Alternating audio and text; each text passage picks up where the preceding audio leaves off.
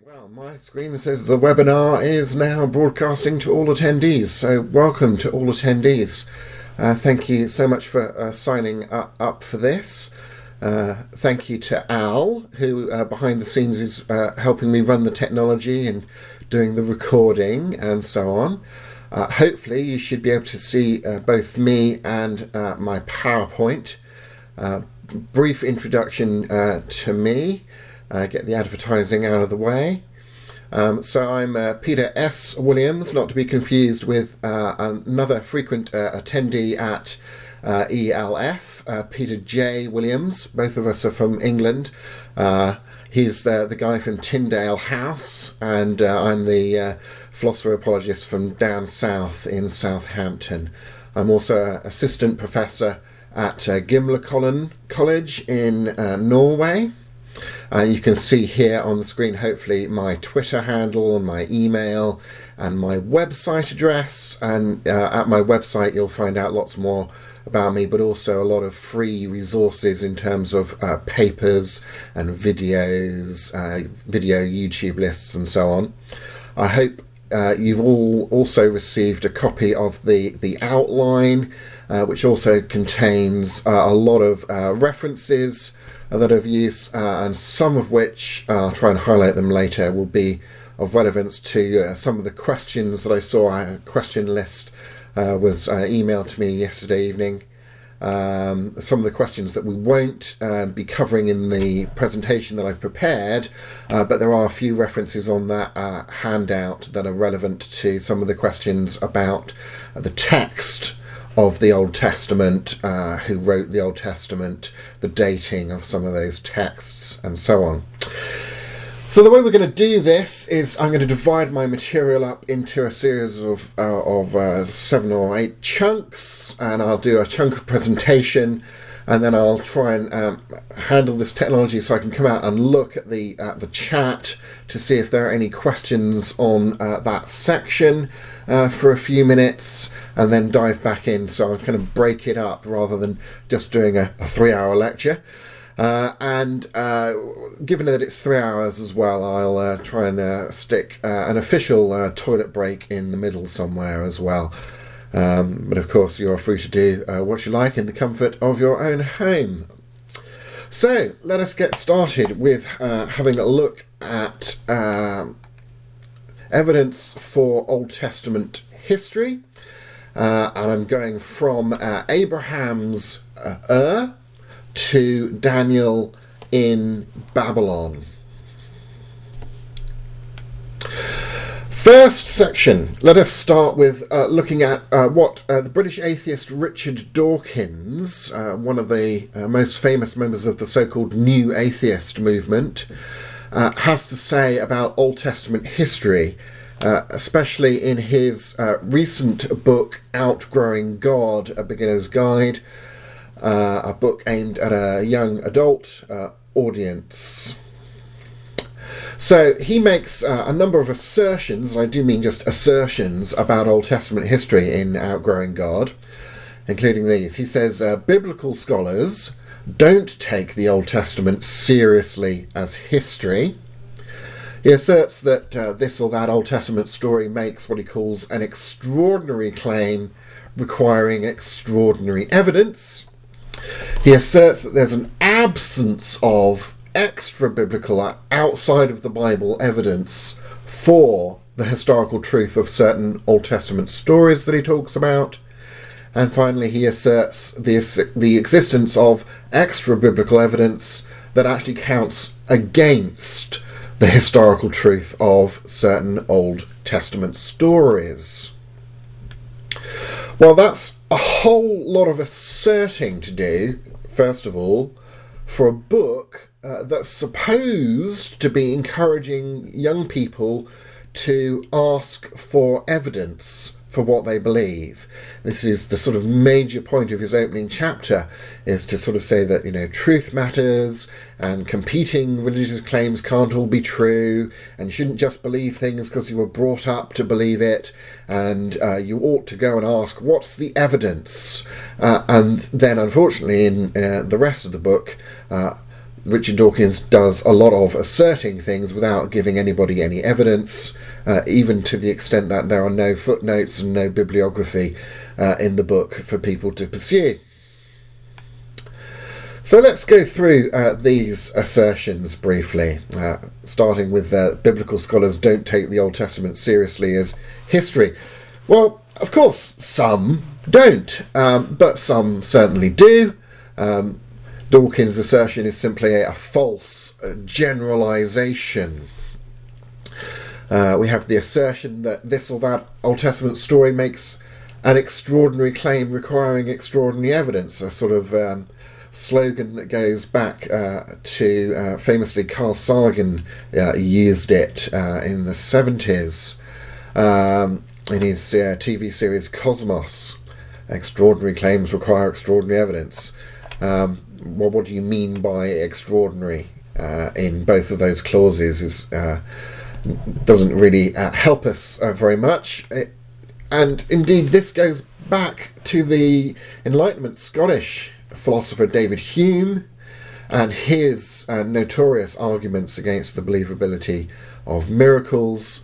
Uh, this is a sort of uh, third hand, reheated fallacious Humeanism. Um, we'll talk a little bit about that later. Uh, the assertion that an absence of extra biblical evidence uh, uh, for the historical truth of certain Old Testament stories, well, again, this is sort of cribbing this uh, argument about uh, Humeanism here. Now, that's my PowerPoint slightly wrong there. Um, this is a, a, nice slide from Tim um, McGrew, who um, says this really boils down to an, uh, often an argument that goes something like this uh, Extraordinary claims require extraordinary evidence, uh, and the claim that a miracle occurred is extraordinary, Therefore, any evidence supporting it ought to be extraordinary as well. Um, I'm not sure what I mean by extraordinary, but whatever you come up with, it's not going to work. Therefore, uh, I don't have to believe in your miracle claim. Basically, this is just pointing out it, it, without actually defining what extraordinary is. It's just being used as a slogan. And as soon as you actually carefully define what uh, extraordinary claims or extraordinary evidence would have to be, um, either you're get, setting out a series of claims which could potentially be met, and you have to actually look at the evidence and see whether or not it meets uh, the criteria, or you're just in advance of looking at the evidence, uh, sort of deliberately setting the bar uh, to be leapt over so so high that no potential uh, amount of uh, empirical evidence could ever convince you that a miracle has, has happened. You're taking sort of a priori approach, um, which, although it sounds like you're saying, you know, show me the evidence. It's all about we need evidence. Uh, actually, you're you're you're kicking evidence out of the out of the consideration, uh, out of the playing field anyway. As William Lane Craig, uh, American Christian philosopher, notes that the fallaciousness of Hume's reasoning, which this is a sort of bastardized version of, has been recognised by the majority of philosophers writing on the subject today, and that's not just the majority of Christian philosophers, that's the majority of philosophers. Um, so, for example, I've got a cover up here of John Earman, who's an agnostic philosopher. He wrote a book called Hume's Abject Failure The Argument Against Miracles. Um, and if you want to pursue this uh, more, you could either uh, get uh, Earman's book or uh, there's a chapter in my recent book, Getting at Jesus, uh, which looks at what the New Atheist movement says about Jesus. There's a chapter in there dealing at length with the issue of uh, miracles and the, the New Atheists' uh, use of Hume uh, to defend their failure to really engage seriously with evidence for miracles. So, uh, this absence of extra biblical evidence, uh, this is where we should come on to this. Uh, this is an argument from silence, uh, and philosophers are very wary of arguments from silence uh, as arguments trying to show that anything is the case. Um, we have a very limited access to the past through the known chain of its effects. A couple of examples. We've got only 35 out of 142 books of Roman history that were written uh, by a chap called Livy, uh, and they survive in a couple of manuscripts, um, 20 manuscripts. Uh, the oldest of those from the 4th century, even though he's writing in uh, the BC AD sort of divide. Uh, again, we've got four and a half books out of 14 books of Roman history written by Tacitus, and those survive in two manuscripts from the 9th and 11th centuries. And yet, this is the kind of material that classical historians are well used to using and treating critically in order to do and write, you know, books on Roman history, right? So arguments from silence tend to make a, a they make an undisciplined shift from this uh, absence of evidence for or against uh, a claim to a conclusion about the truth or falsity of that claim. Uh, uh, that shift uh, is suspicious. Um, as atheist Victor Stenger himself and uh, one of the new atheist writers warned, an absence of evidence should only be treated as uh, evidence of absence, that is, evidence of the falsity of a claim, when the evidence should be there and it's not, as he says. If the evidence should be there and we don't find it, then that means something. Uh, but otherwise, uh, arguments from an absence of evidence don't really show anything. Um, I like quoting from atheists when I can agree with them. And I think this is what's going on uh, in Dawkins' criticism of the Old Testament. For a comparison, think for a moment about something like the Book of Mormon. Uh, when we compare the Book of Mormon to archaeology in uh, the States, we find a pervasive lack of expected evidence. So, Dr. David Johnson, who's a professor of anthropology at Brigham Young University, uh, states that there is no archaeological proof of the Book of Mormon. There's absolutely no archaeological evidence that you can tie directly to events that are meant to have taken place in the Book of Mormon. For example, in Mormon 6, uh, there's a claim that hundreds of thousands of people were killed on or near the hill Cumorah during uh, a battle. And we would expect to find some artifacts from such a large battle such a long time ago. Um, for a comparison, um, thousands of bullets have been found at the site of far smaller American Civil War battle uh, of Gettysburg. Um, but this battle, although uh, longer, meant to be longer ago, is of course meant to be much larger. Uh, but nothing has been found at Hill Cumorah that ties to this uh, supposed slaughter. Uh, and I think this is the sort of absence of evidence that constitutes evidence of absence and makes one wonder. Uh, not the kind that we get uh, with uh, the Old Testament. Finally, Dawkins asserts that there is the existence of extra biblical evidence against the historical truth of certain Old Testament stories. Um, this, unfortunately, is simply a matter of ignorance on his part uh, repeatedly. Now, history, uh, the study or the record of past events, uh, especially events of a, a, particular period or country or subject. Uh, philosopher Daniel Little uh, notes that ultimately the historian's task is to shed light on the, the what, the why, and the how of the past based on inferences from the evidence of the present. So, as I say, we access the past through its remaining evidential traces that have been discovered in the present. And of course, there may be remaining evidential traces of the past that haven't yet been discovered, or that are very unlikely ever to be discovered because people are, you know, living on top of them and don't want their houses dug up and so on. Archaeology, as a sort of sub branch of, of history, or a scientific discipline that contributes to history, if you like, is the systematic study of the material remains of past human behaviour. So, digging up the things that people made.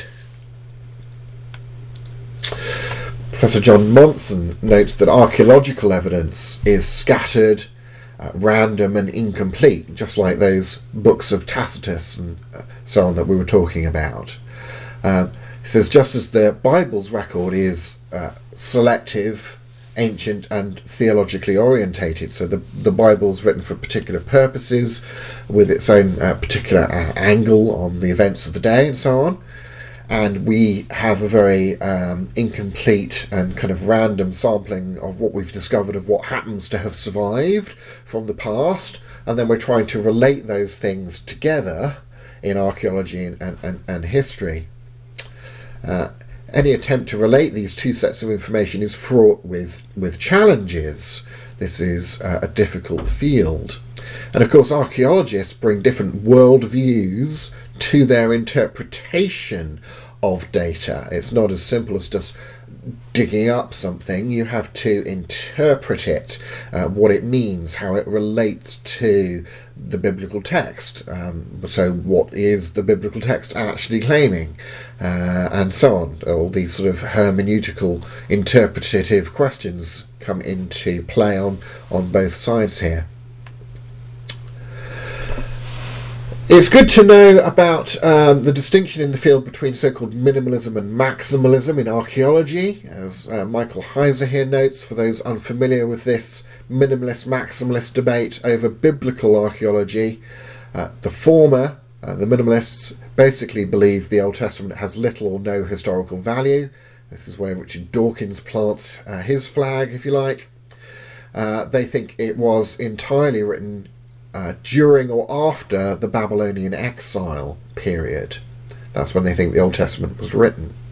Uh, so they're very skeptical uh, about uh, stories about the patriarchal events or the Exodus, for example. Maximalists, on the other hand, uh, disagree on what I'd call a continuum of optimism about the biblical text as a historical source. And again, this is not just applying to sort of Christians versus non Christians or uh, Jews uh, versus uh, non Jews, atheist scholars. There are, of course, atheists and agnostics, and, and Jews and Christians and people of other worldviews and religions who are historians and archaeologists are involved in this debate. So, uh, Dr. Israel Finkelstein is a Jewish archaeologist and he's a minimalist. Uh, he says the world in which the Bible was created uh, was not a mythic realm of great cities and saintly heroes, but a tiny down to earth kingdom, the historical saga contained in the Bible, from Abraham's encounter with God and his journey uh, to Canaan, uh, to Moses' deliverance of the children of Israel, to the rise and fall of the kingdoms of Israel and Judah, was not a miraculous revelation, but a brilliant product of the human imagination. It's just a product of imagination. They're fairy tales, basically, he's saying. Whereas, on the other hand, there are historians who take the Bible seriously. Uh, Dr. Walter Kaiser Jr., from his History of Israel, uh, says that the evidence for the truthfulness and historicity of the Bible continues to mount up as never before. Just when skepticism seems to be making the most noise, we're being flooded with an overwhelming amount of real, hard evidence that demands a verdict opposite to what minimalists are clamouring for. Never has any previous generation seen the amount and significance of evidence that are now available to us today, and we'll be seeing some a sample of this evidence uh, together today. Likewise, uh, Christian philosopher Paul Copan here uh, notes that the once doubted historical claims of the Old Testament, uh, whether that's about the cost of slaves in the ancient Near East, or camels appearing on livestock lists during the time of Abraham, the kingship of David, the mines of Solomon, the metallurgy of the Philistines, the existence of the Hittites. Uh, these claims turn out to be anchored in ancient Near East history. Uh, and we know that from extra biblical evidence. Uh, and just a slide that I, I couldn't exactly decide where to, to slip this in, but it's a point that I think bears mentioning. Something that had always struck me about the, the Bible and the Old Testament um, as I uh, read it even as a child uh, was that the, the Old Testament repeatedly passes what a historian would call the, the criterion of embarrassment. Uh, that is, it's brutally honest about the failings of its lead protagonists. Uh, and uh, people don't tend to tell stories that put themselves or their own people in a in a bad light.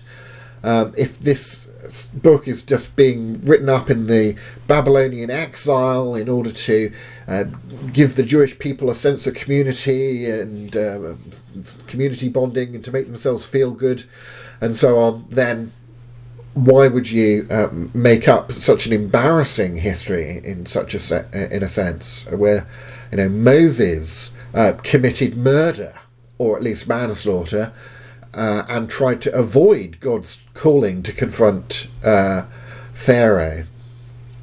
Uh, King David committed adultery with Bathsheba and arranged for her husband to be in the front line of a battle so he'd get killed. And the nation of Israel repeatedly fails to live up to the covenant uh, with God, and so on. So, as we go through in the following sections, uh, the kind of overarching argument that I'll be making is summarised nicely by uh, Christian philosopher Lydia McGrew here, gives this nice sort of uh, analogy. She says if you sample a loaf of bread on both ends and at several points in the middle and find it find it good, it would be uh, cavilling. It would be being far too sceptical. If you then said that, well, perhaps the parts that you haven't tasted yet happen to be the mouldy ones, right? If we keep sampling claims that the Old Testament histories make and we can show that they're historically plausible, uh, the more that we do that, the more it would be being too skeptical to say, well, perhaps it's just the bits that we haven't been able to check that are unreliable. Uh, so repeated confirmations of particular facts tend to confirm not only those particular facts, but the sources that report those facts. That's the sort of overall uh, argument. Um, and an interesting question about how strong in a, in a postmodern culture is uh, an apologetic argument from from history.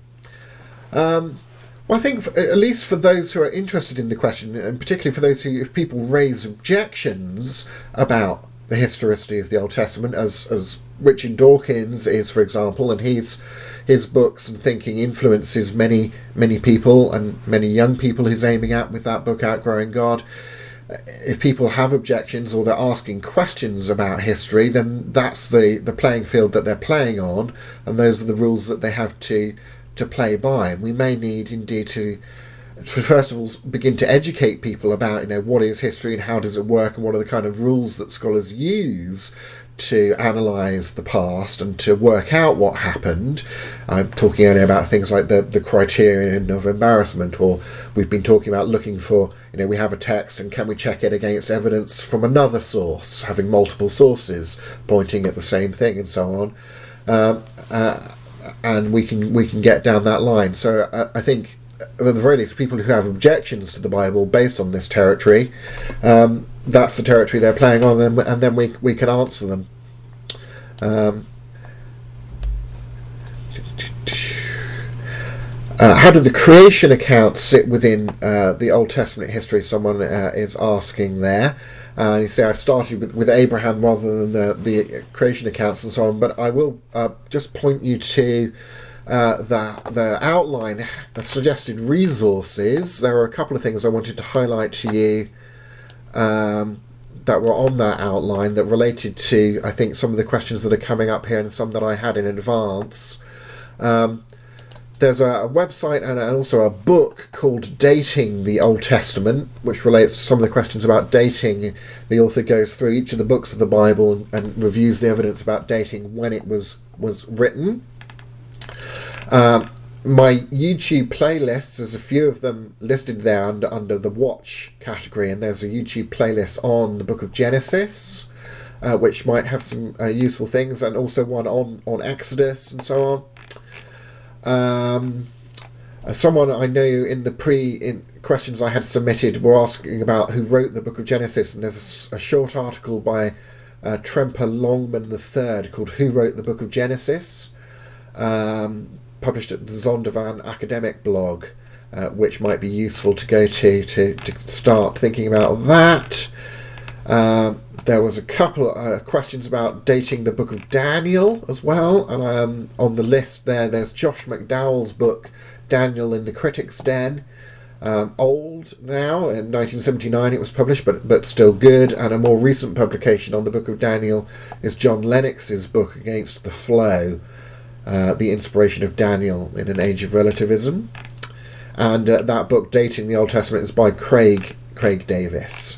So I thought those were particular things I'd highlight on the handout uh, that related to questions people were asking um, that I'm not explicitly covering in uh, the talk here. Uh, let's see other things coming in. Okay. Uh, yeah, someone asked about genres. Of course, there's lots of genres of books in the Old Testament, from uh, poetry, love poetry, the, the Psalms, Song of Songs, uh, wisdom literature, and Proverbs, Ecclesiastes, and so on um, uh, histories. I, I, am talking in this talk about histories, things like that you would find in, in Kings, or that some of the prophets uh, talk about th- the events of their uh, era, um, or um, when it's talking in Genesis about uh, the patriarchs, Abraham, and so on. Uh, the Exodus, these are the sort of historical literature. Um, and of course, the genre of things like some of the material uh, in uh, the earlier chapters of Genesis is quite controversial, even among Christian scholars, as to what kind of literature you should treat it out, whether it is straight to be read as sort of straightforward historical, or as um, I forget which. Uh, I think it's um, I forget which scholar it is, but calls them sort of proto history. He doesn't like the word myth because, in popular thinking, to talk about myth is to talk about sort of false stories, uh, whereas scholars don't mean that by by the term myth, and we'll talk about the mythology of different different cultures around at the time, the creation myths, and so on. And I'd be entirely sort of comfortable saying the Bible has its creation myth. It just happens to be true creation myth but that doesn't prejudge questions about you know is it meant to be read in a sort of woodenly literalistic way, uh, woodenly historical way? Are there elements of um, at, at, least elements of um, metaphorical language in there, or uh, figurative accounts? Um, William Lane Craig notes that scholars tend to think that um, creation myths are, are not sort of meant to be read as sort of crude proto scientific accounts of things, but as figurative accounts that are communicating mainly things on a sort of worldview uh, level. Um, this is uh, something I've written about in the uh, the Zondervan Dictionary of Science of Christianity and Science. I've got an article there on mythology and the creation myths of, of the Bible, and that's a book that also has various different articles from Christians with differing views on those kind of accounts. Um, and you can find some of also some of those sort of Zondervan three views or five views on the early accounts in Genesis or five views on the historical Adam and those kind of books are good places to sort of educate yourself on on the discussion amongst Bible believing Christian scholars as to how to understand some of these more difficult uh, to interpret passages. Okay. Uh, so I think I've pointed to resources that, that cover these questions if I've not covered them myself, and I think uh, uh, in the needs of time we need to keep the sort of keep the pace up. So I'm going to go back to uh, sharing my PowerPoint. Uh, there it is. Hopefully that will now come up. There we go. Good. Uh, and I'm going to start with, uh, as promised, uh, Abraham. Uh, Abraham in Ur. So, just to situate ourselves in the biblical geography, uh, Abraham of the Chaldees, uh, the call of Abraham here, uh, uh, circled on, on, the map in, in that area that later becomes the sort of Babylonian kingdom. Uh, and uh, you, you have this on your your uh, handout as well, this sort of area of the biblical geography, and some of the, the arrows sort of showing the, the movements of, of significant peoples and peoples groups over the course of, of the biblical history.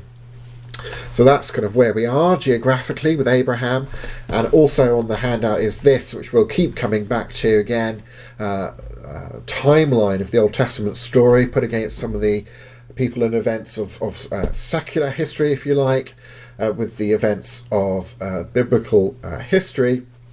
And we're starting here uh, with Abraham uh, around 1900 BC, so nearly 4,000 years ago, and the period of the, the patriarchs. if you ever get a chance to go to the British Museum in London, I encourage you to do so and do so in the company of a, a book uh, that will guide you round the uh, biblical uh, material that's there, or take a guided tour. There are uh, people that you can get to um, give you a guided tour from a uh, Christian organisation will give you a, a, sort of guided tour of the British Museum, uh, pointing out that particularly the bits that reference the Bible in there. And this uh, so-called the ram in the thicket from about 2600 BC. This uh, comes from the royal cemetery in Ur, uh, the city where uh, Abraham came from. Um, now, uh, this is actually uh, a statuette of a, a markhor, a species of wild goat, uh, this is not actually a statue of the ram in the thicket in the story of Abraham. as I say, this dates from before the time of Abraham. But this just gives you a, a, a wonderful example of the kind of artistry, uh, artistry of the, the culture uh, that Abraham came from. And when you're standing in front of, of something like this, and it's, it's, it's about sort of this this size uh, in real life.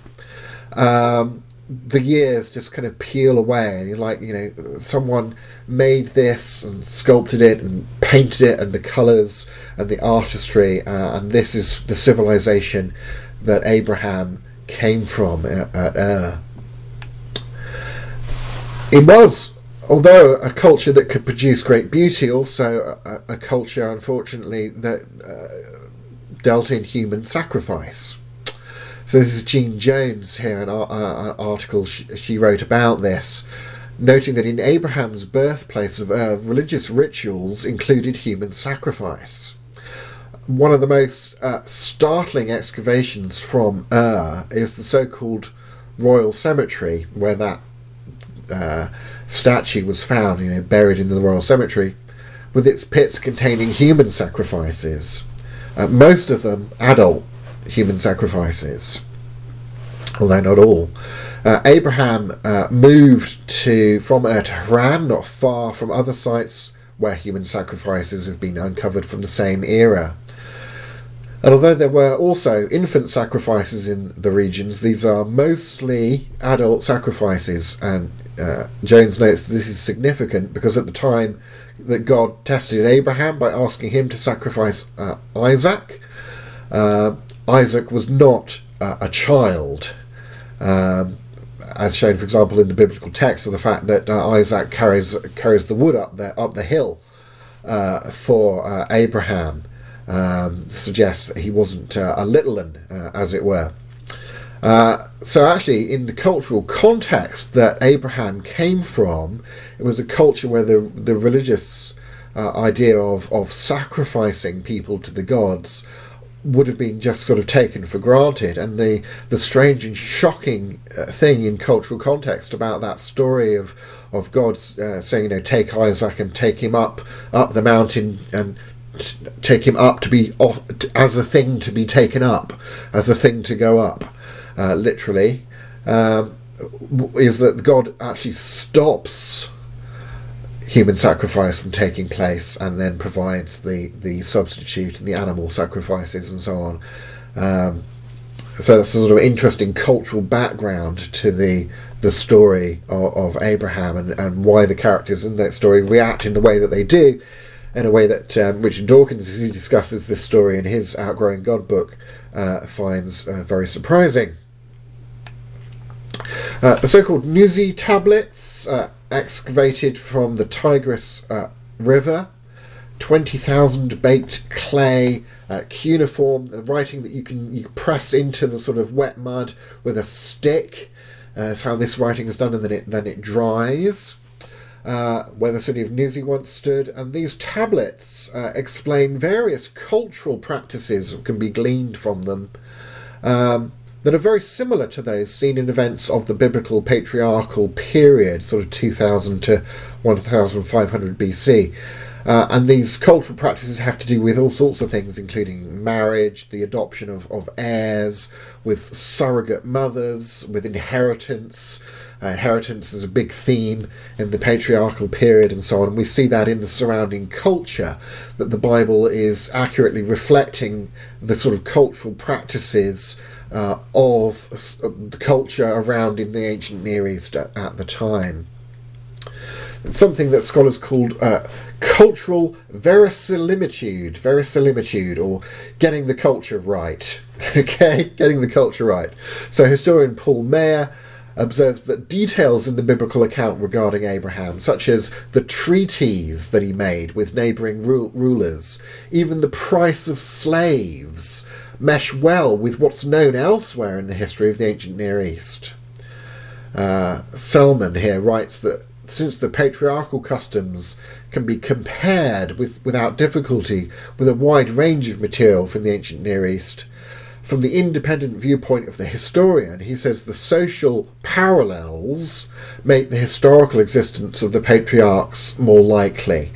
That is, the, the, the, the the, t- the sources are getting the, the, the culture right, and therefore it's more likely that those sources are sources from the culture rather than say that the story was I don't know made up during the time of the Babylonian exile, hundreds and hundreds and hundreds of years later. Uh, it would be more surprising that it would get these cultural details correct, especially in an age that didn't have the discipline of archaeology and uh, so on. Right? And you can't just go and uh, do your historical research on Wikipedia or whatever at the time. So, um, Gordon Wenham, he uh, asked this uh, question: Why is there no uh, no Baal, the god Baal? Uh, why is there no mention uh, of Jerusalem in these texts? He argues that the complete absence of Baal from the patriarchal tradition points to its antiquity. In the second half of the second millennium BC, Baal took over from El as the leading god in the West Semitic pantheon of gods, uh, yet he is never mentioned in Genesis. This is intelligible if the patriarchal tradition originate, originated before about 1500 BC, but not if it comes from later times. And to the right of that quote is a, a photo that I took of a, uh, a relief uh, that's meant to show the god uh, Baal uh, from the time, and you can see he's holding uh, in his hand, he's holding a sort of axe. Uh, Baal is like um, the West Semitic sort of equivalent of the Norse god Thor. He's a, a, a thunder god, a storm god, right? So he's like a sort of middle Middle Eastern Thor, if you like. Uh, Wenham also points out that since Jerusalem certainly existed in patriarchal times, the failure of the, those narratives to mention Jerusalem as a centre of worship is most easily explained if those traditions not only originated but were committed to writing, he says, before Jerusalem became the principal cultic centre, which was around the beginning of the first millennium BC. So he thinks that both of these things point to an early origination and writing of these patriarchal narratives. Because you would have expected narratives that were written later to have mentioned these these things and people not to have, you know, known, for example, when Baal took over from El, because you, you couldn't sort of refer to um, the historical research we now have uh, to to show you that if you're writing, if you're a Jew writing the Bible during the Babylonian exile, it doesn't just doesn't work. So back to Dawkins again. He uh, asserts that Abraham's camels are an anachronism. They're out of place in the in the in the biblical story because uh, the camel was not domesticated until many centuries after Abraham is supposed to have died. Uh, this is simply a matter of ignorance on Dawkins' part. He's just wrong about this. Uh, so Kenneth Kitchen, who's a well uh, respected uh, Egyptologist, uh, notes that it's often asserted that the mention of camels and their use is an anachronism in Genesis, but this charge is simply not true. He says there's both written and archaeological evidence for knowledge and use of this animal in the early second millennium BC and even earlier. Kitchen lists uh, a bunch of uh, evidence, uh, including uh, figurines of camels with, with signs of uh, use, uh, seals depicting um, people or deities, perhaps riding camels, but certainly the, the idea of riding camels existed from the 18th century BC, references to camels in Sumerian texts, and so on. He says there are other traces of camels much earlier in Egypt and Arabia in the third millennium.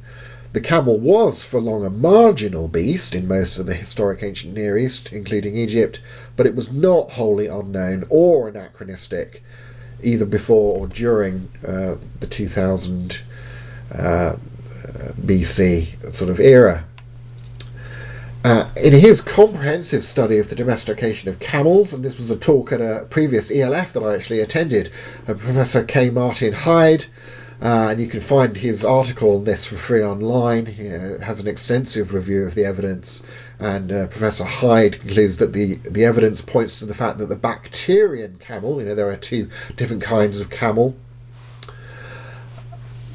uh, that's interesting. Something uh, is happening to my little Zoom picture there. Zoom account 25 has. Uh, can you check me that I am still uh, talking here? Uh, everything looks good. Okay. Good, eh? just uh, something weird happening to the little floating picture on my screen. Uh, so I hope this is all going ahead. Uh, yeah, so Heide uh, says that the, the Bactrian camel, at least, uh, was domesticated before the, the dromedary camel and was put to use by the middle of the third millennium or earlier.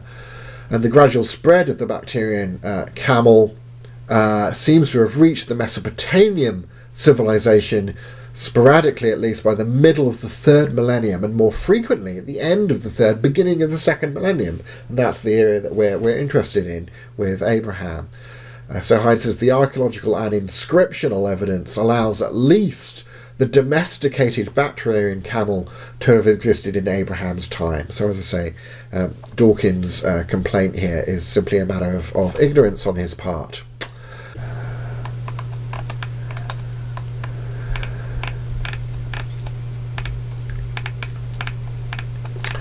Yeah, someone asking about um, sort of non-Christian views of Scripture and sort of perception of Scripture, and I think that a lot of people sort of expect Scripture more along the lines that the sort of Muslim model of, of scriptural revelation would be.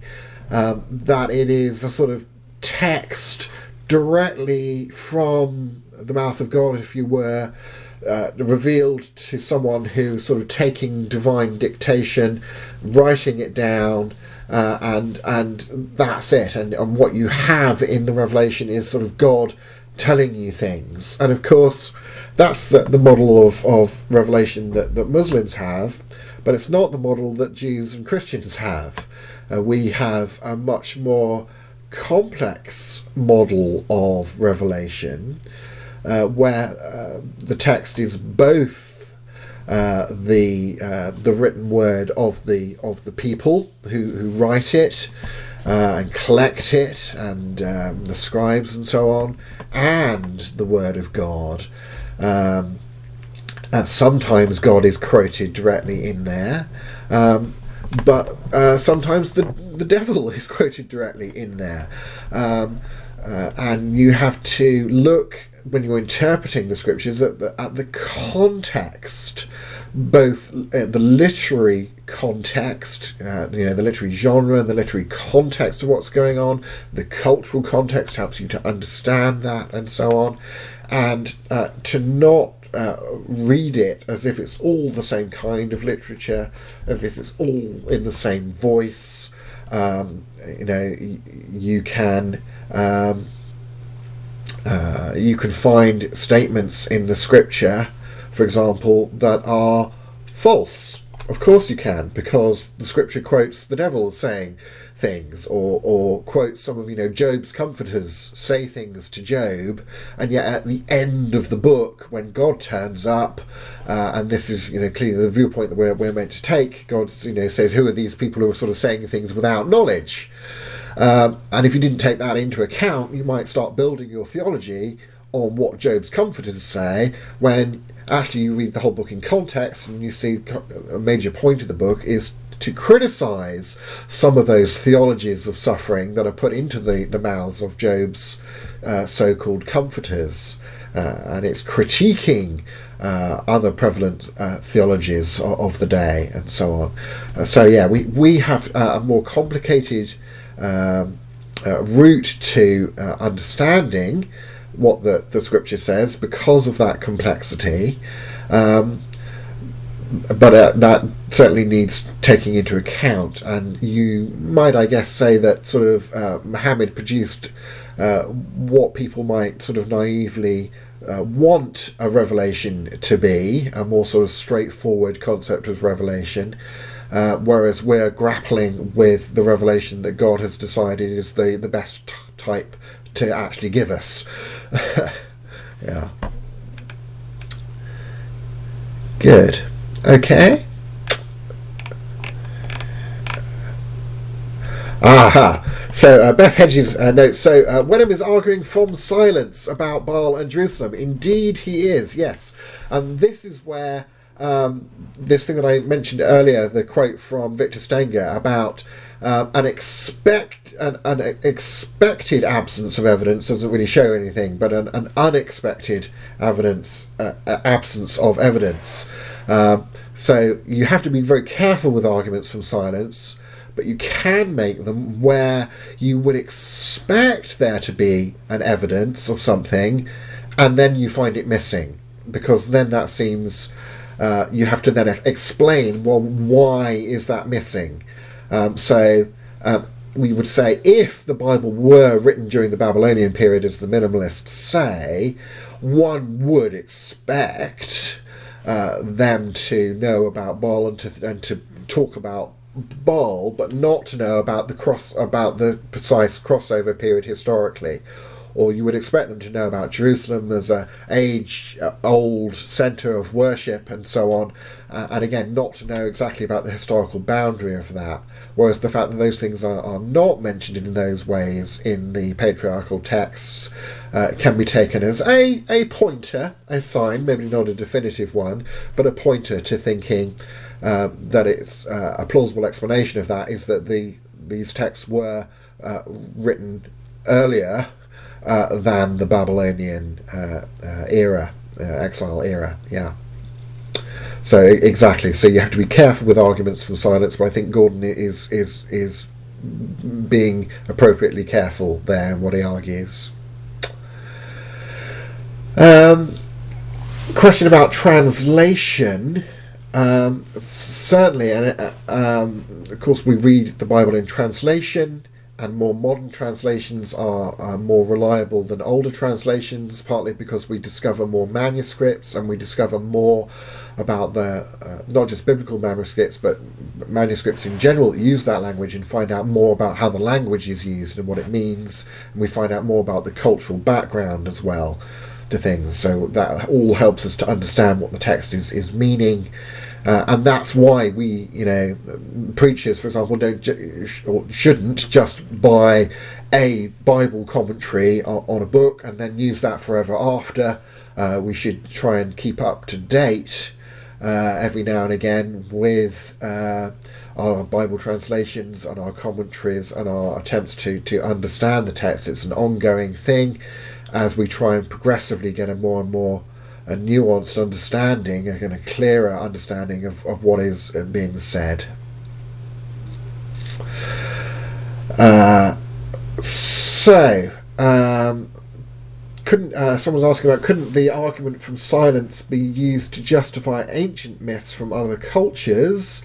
Um, in theory, uh, I don't see any reason why not, but one would have to actually look at, at what the particular argument was. So you'd need a specific argument uh, talking in those terms that, that Wenham was about. You know, we know from uh, independent sources uh, these things we know, uh, what people at certain time periods would have known and not known, the way they would have thought, and then comparing that with a particular text and mount a appropriately nuanced argument from, from silence. Uh, yeah. Okay, so let us uh, power on and go back to screen sharing uh, with a PowerPoint. And uh, our third little section here uh, about the Exodus and the Promised Land, uh, moving up to the time of the Exodus, which um, now there's two uh, main camps within uh, biblical scholars as to dating the Exodus, uh, either in the 15th or the 13th century, and I'm not particularly going to go into that because it takes me a little beyond my expertise as a, an amateur historian trained in philosophy rather than than uh, this subject. I'm just a well-read amateur. Uh, but uh, the era of Moses, um, if we take sort of 13th century Exodus, let's put Moses around about 1260 um, uh, we're looking. Uh, and again, here are a few books, um, particularly good on this area are, are, are these books. Uh, James Hoffmeier, who's an Egyptologist, has written quite a few uh, books about uh, the Exodus. He supports a 13th century Exodus, as does uh, Colin Humphreys and his book on the miracles uh, of the Exodus. Some very interesting research in, in all of those. And of course, geographically, here we are uh, moving down now to uh, Egypt. Dawkins mounts this sort of argument from silence uh, he says, You would think that such a big event as the enslavement of an entire nation and its mass migration generations later would have left traces in the archaeological record and in the written histories of Egypt. Unfortunately, there is no evidence of either kind. Uh, no evidence of anything like a Jewish captivity in Egypt. It probably never happened, although the legend is burned deep into Jewish culture. That would raise a, a, big question of why a culture would make up a legend about it, its culture coming from roots as a, a bunch of slaves uh, in another culture. No other culture made up uh, such a, uh, a story.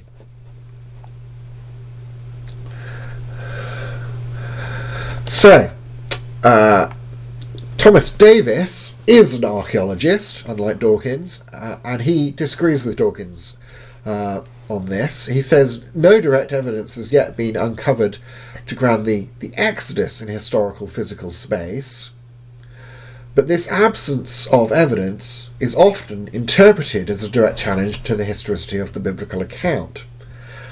However, he says the formation processes that affect archaeological data in remote desert environments such as the Sinai and the nature of the archaeological signature of a migratory group force a reassessment of this negative conclusion. He says finding direct evidence of a single use campsite of a nomadic people group that can be dated in isolation in the Sinai is a totally unrealistic expectation, and therefore it is not a surprising absence of evidence from which one can mount uh, an argument. Kenneth Kitchen uh, reports that a tiny fraction of reports from the East Nile Delta occur in papyri recovered from the desert near Memphis. Otherwise, the entirety of Egypt's administrative records of all periods in the Delta are lost. We just don't have Egyptian records. And monumental texts are also almost nil. And anyway, as pharaohs never monumentalized defeats on temple walls, for example, no record of the successful exit of a large bunch of foreign slaves um, with loss of full chariot squadron would ever have been memorialized in temples in the Delta or anywhere else. Uh, so again, uh, since we lack a lot of Egyptian material that may have included reference to this, or uh, in case of the temples and so on, probably wouldn't have anyway. Uh, but since we lack those records, it's very difficult to mount an, again an argument from silence as being at all significant here. Kitchen reckons that to explain what we have in our Hebrew documents, we would need to kind of invent a Hebrew leader who had experience of life at Egyptian court, given what's in those texts. It says, including knowledge of the treaty type documents and their format that we see, as we see in other cultures that we see in the Exodus and so on, as well as traditional Semitic legal and social usage in other words, if we didn't know about Moses, we'd have to uh, uh, invent someone distressingly like Moses uh, to make any sense of the situation uh, that we have. Uh, this is uh, the Brooklyn Papyrus, dated from the 18th century BC. the Bible says that Israelites became numerous and spread across Egypt when they were there, and while all the, the documents from the Nile Delta have rotted away because of the Nile floods that covered the area annually for thousands of years, uh, we do have this uh, Brooklyn Papyrus slave list uh, from the south uh, that has dozens of uh, slave names on it, including biblical forms of names. Uh, I'm probably going to mangle these, but names like uh, the same name as the Hebrew midwife in the Exodus account, uh, Asher, and Ishkar. So we have sort of uh, he- Hebrew Semitic uh, names in this uh, slave list from ancient Egypt. And famously, the, the tomb of uh, Vizier Rekhmire from 1450 uh, BC uh, shows uh, Semitic and Nubian slaves uh, employed in making bricks, just as Exodus talks about the, the Semites being employed in brick making in Exodus 1 and, and Exodus 5. Uh, so we know from Egyptian sources that there were people of Semitic origin in Egypt uh, who were slaves. We do know that. Uh, there's linguistic evidence as well. Uh, James Hoffmeier and others who I uh, here have documented various cultural and linguistic links between late Bronze Age Egypt and the, the Pentateuch, the first five books of the Old Testament, that they think point to the authenticity of these stories. So Noonan says that given the observation that at least some of the Egyptian loan words in the Exodus and wilderness narratives were borrowed during the Late Bronze Age, it's likely that the events of these narratives took place during the Late Bronze Age, just as one would expect if they represent authentic history. So, talking about loan words from, from Egyptian words coming into the, the Hebrew.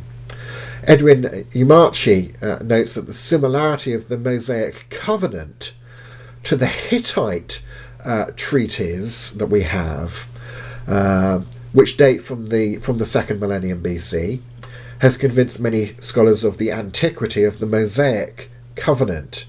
Again, uh, getting these details about how did people write covenants in that culture in a way that people uh, writing hundreds and hundreds of years later in a different culture probably wouldn't have, have got right, uh, but which the biblical text does get right, which again points to its authenticity. More uh, getting the culture right, cultural verisimilitude.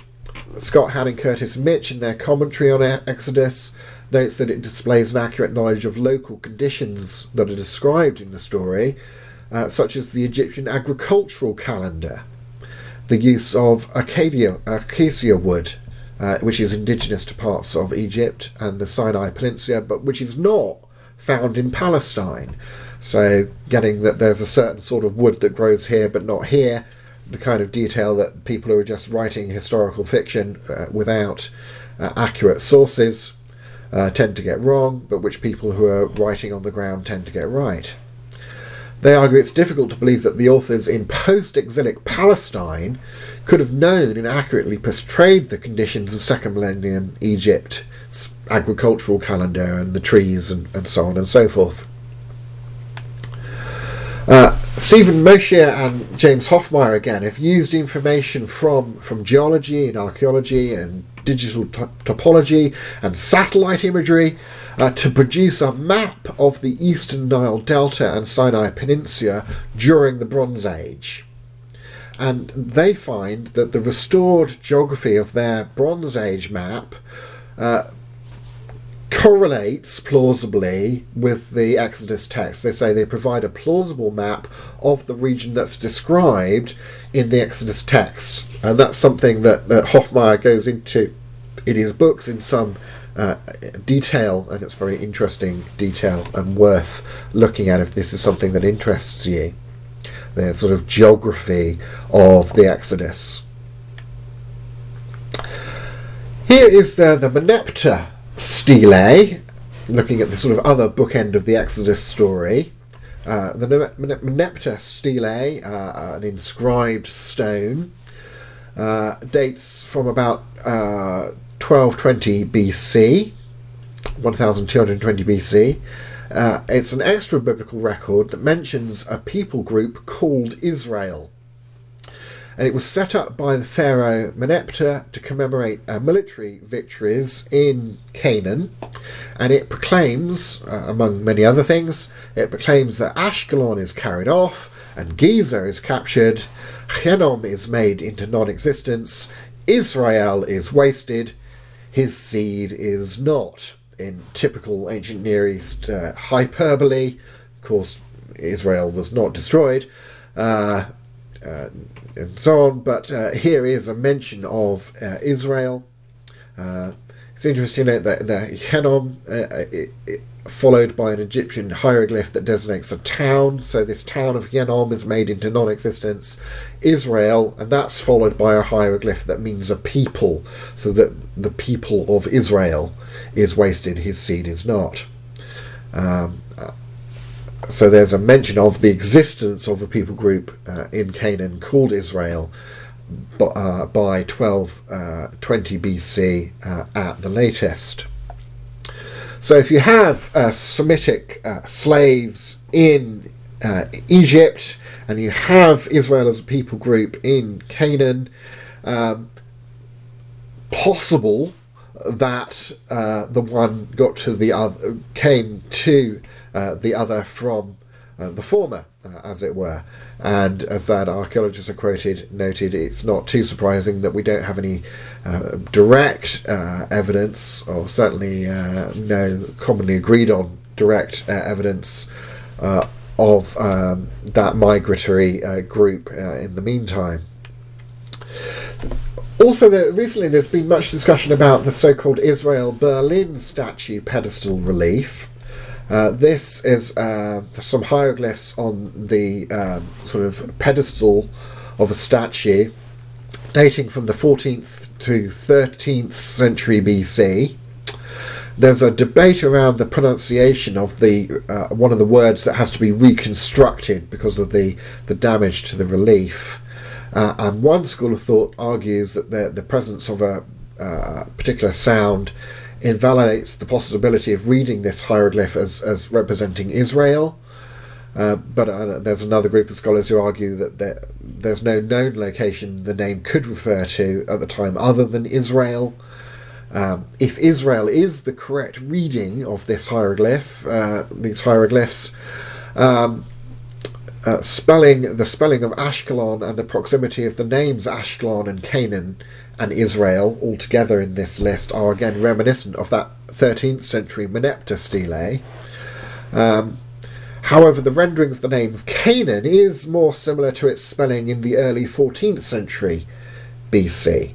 Uh, now, one might argue that that's because the uh, the guy who carved these uh, hieroglyphs uh, only knew the ancient form or was copying an older statue uh, to crib off, or that this uh, is an argument pointing towards the earlier of the two uh, Exodus dates discussed by scholars. Um, it's uh, intriguing, uh, but unfortunately, it seems to not be a, a knockdown argument uh, in either direction, as it were. But it is another piece of evidence for existence of, of Israel uh, in the 14th to 13th century uh, time period.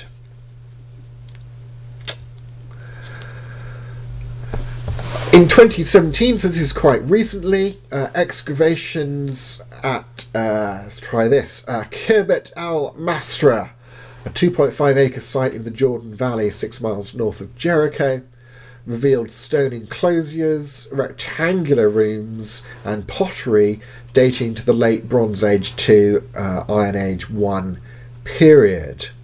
The site appears to have been used by a nomadic or semi nomadic group at the very beginning of the Iron Age around 1200 BC. Now, if you take that uh, 13th century Exodus theory, this may tie in.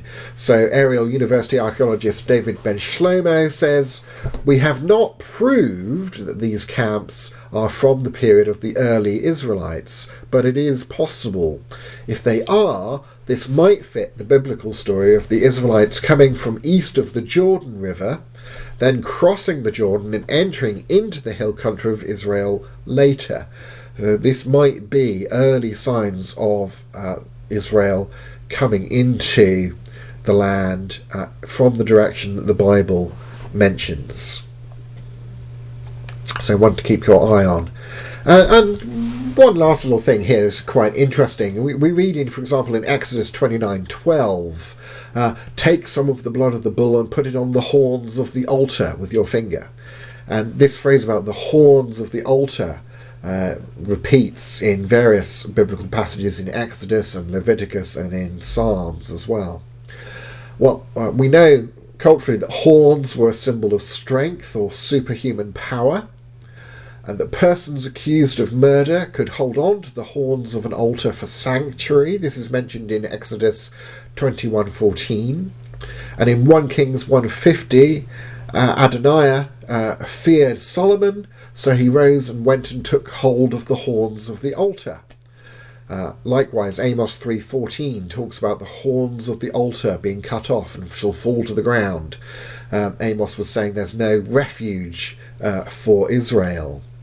Well, here some nice archaeology to illustrate this. Uh, horned altars uh, discovered at Beersheba in southern Israel and some very small horned altars in the picture next to that. Uh, but literally, the, these altars had these sort of uh, corner uh, horns of the altar. Uh, so um, that illustrates uh, these phrases from this early time period. What about the history of the crossing of the Red Sea? Um, the best places to go uh, for this uh, are again to um, Colin Humphreys' book on the miracles of the Exodus uh, and uh, Hoffmeier's uh, material where he talks about the geography uh, of of the of the Exodus. Um, there's a good places both, and Colin Humphreys is good on both the crossing of the Red Sea and the crossing of the Jordan. Um, and I know um, uh, the Jordan, which used to be a bigger river than it is uh, is these days. But he points out how um, uh, we have various reports of uh, you get mudslides along the riverbank that dam uh, the the river for a while, and how this ties in with what the Bible says about the water sort of collected at a particular town uh, upstream. uh, and, and then sort of came back again. And uh, Humphreys says that there is this sort of uh, uh, mechanism that you can point to by which um, the flow could have been stopped. And he says uh, the the miracle is not in the, in the mechanism of the of the crossing, but in the in the timing of that mechanism working, as it were. Uh, that God arranged for the, the river to be dammed just at the time when the Israelites needed to cross over. Um, also, there are similar theories about um, the crossing of the Red Sea, and of course, there's lots of discussion about where exactly that is. And I think Hoffmeier is, is good good to go to on that discussion as well. Um, theories about uh, wind set down, where wind driving in a certain direction for a certain length of time can pile uh, water up and indeed the biblical text itself talks about God sending it. You know, there's a wind that that, that blew. Um, so it didn't happen exactly like you see in sort of Cecil B. DeMille's uh, The Ten Commandments with the, the parting of the, the Red Sea and uh, and so on. Uh, gives a sort of sort of Hollywoodized version of what went on. Um, but there's actually interesting scientific theories about went on that, that tie in with some of the hints within the biblical text that are quite interesting to pursue if you want to read uh, Colin Humphreys' book. Interesting one here, um, um, talking about, not sure, I'd talk about the, the horned altars. These were cut stones. Israel was told not to use cut stones, Deuteronomy 27 6 and Joshua 8 31. Um, that'd be an interesting one to, to look into see whether those are at specific time periods uh, and also how you would then account for what are the the horns of the altars that are mentioned within the biblical uh, text. Um, of course, just because Israel's told not to do something doesn't mean that they uh, they don't do it. they often do do things they're told not to. Um, but that, yeah, that would be an interesting issue to look into.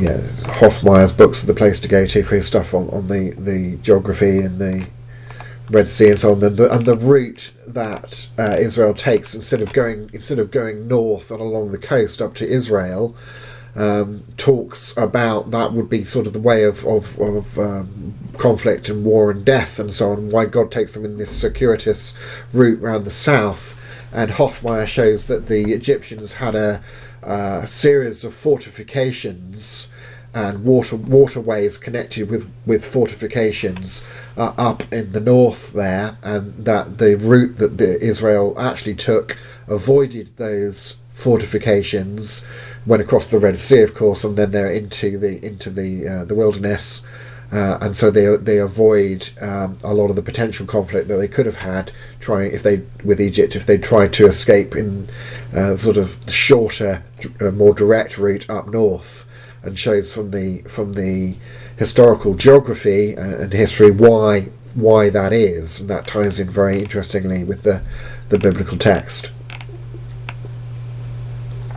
So we've we've started with uh, Abraham uh, and uh, looked at Ur and some of the cultural background there, and we've seen that the biblical text uh, often reflects the ancient Near East culture accurately in ways that it probably wouldn't have if it were just written as a minimalist, say, in the sort of Babylonian era or even later. And looking at the Exodus, uh, there is uh, not uh, any sort of direct evidence of the Exodus, if you like, but that's not too surprising. But we can show that there were Semitic slaves in Egypt who were employed in, in making bricks, just as the Bible says, and we can show that Israel existed in Canaan by the 13th century uh, at the latest. Um, and uh, I've talked a little bit about some of the geography and some of the cultural things. Again, loan words from Egyptian, uh, knowledge of Egyptian uh, agricultural practices, certain woods, etc., that that give us some plausibility that these accounts were written by people who really knew those ancient cultures. Uh, in, in, a way that people in the Babylonian era probably would not have done, and that gives authenticity to the accounts.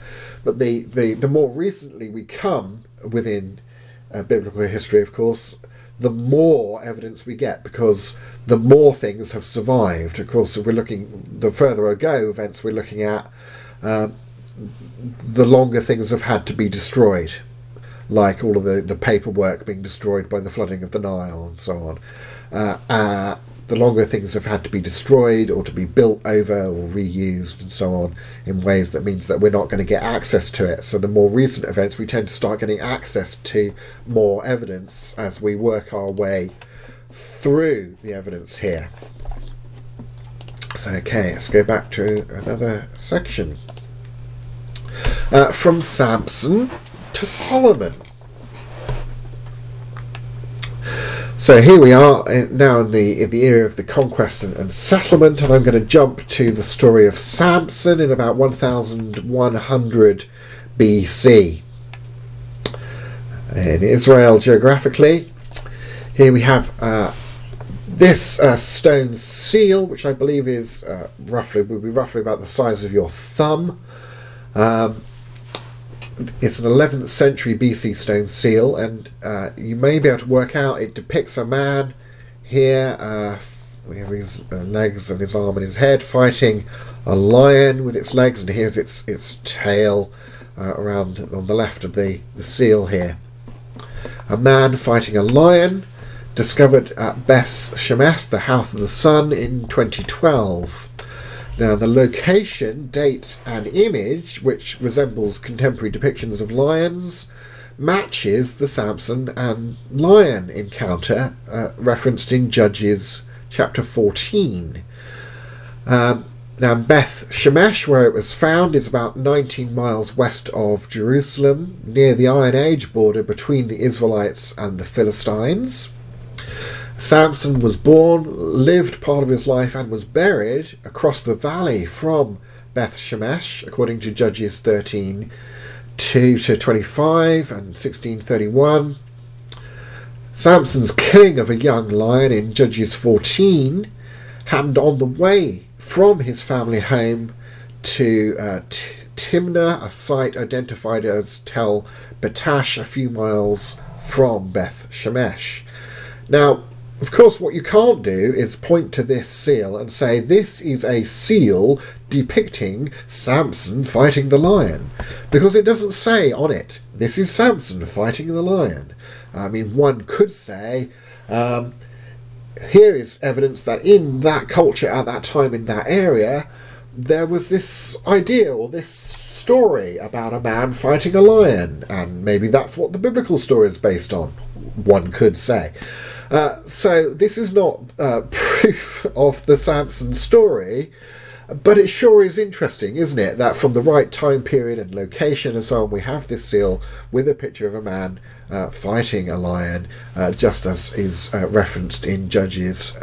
Uh, at the very least, we can say the, the concept of a man fighting a lion is not out of bounds in in that area. Judges 16 relates Samson's death in the temple of the Philistine god Dagon uh, in Gaza. And I won't read the, the whole quote of the, the passage from Judges 16 there, but basically uh, he's been tortured and blinded and everything, and they wheel him out to sort of uh, make fun of and uh, their revelry. Um, and he is chained between these two pillars uh, in the temple. The, the, pillars are holding up the temple, and he prays to God to give him the strength uh, to uh, push down the pillars and to collapse uh, the temple. Uh, he bowed with all his strength, and the house fell upon the lords and upon all the people who were in it. Well, the, the Gaza temple of Dagon just hasn't been excavated. Um, I don't know whether that's because people's uh, houses have been built on top of it, or it hasn't been discovered, or, or, or what quite. But it just hasn't excavated that.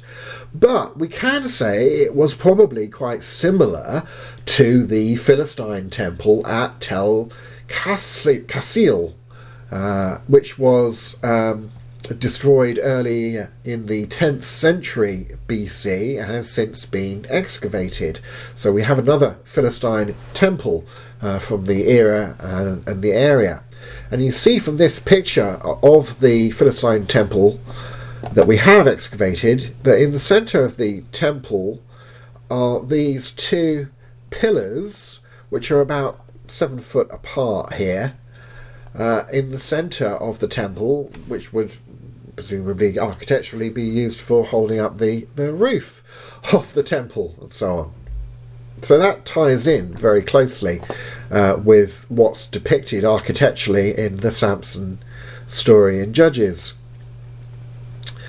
Uh, now, here's a, a, recent news story you may have heard. A mysterious stone slab unearthed in, in a Bible era temple found near Jerusalem is being linked to the large stone that the Ark of the Covenant was sent to rest on uh, at Beth Shemesh, again, west of Jerusalem. Uh, so this uh, incident is mentioned in 1 Samuel 6 about the people at Beth Shemesh uh, reaping their, their harvest, and they see the Ark of the Covenant coming on the, the cart that the Philistines have released. Uh, and they, a large stone was there, so they split the wood of the cart and offered the cows as a burnt offering to the Lord. The Levites took down the Ark of the Lord and the chest that was within it, in which were the articles of gold, and put them on the large stone. Now, recently, this is from uh, January 2020, uh, it was reported that a large stone slab had been unearthed by archaeologists in a town near Jerusalem, which may, may once have served as the resting place of the lost Ark of the Covenant. The Israeli newspaper Haaretz reports the stone, which is the size of a table, was found inside a 3,000 year old square building that experts believe to have been a temple in the ancient settlement of Beth Shemesh, that's now a modern town uh, 20 kilometres from Jerusalem. One of the leaders of the dig, Dr. Zvi Lederman of the Tel Aviv University, says uh, this would be a rare case in which we could merge the biblical narrative with an archaeological find. Uh, well, uh, I put a question mark in it's rare, but uh, let's go on. Uh, the ark later left Beth Shemesh and was taken to Jerusalem, but experts argue that the stone on which it had rested may have been become revered by the local people who built a temple around it, um, possibly having moved it up up the hill. Uh, but then, at a later date, the town was captured by the Philistines, who desecrated the building, uh, which then remained buried and forgotten until being unearthed after three millennia. And here is an archaeologist with this stone in the square, uh, presumably uh, temple building,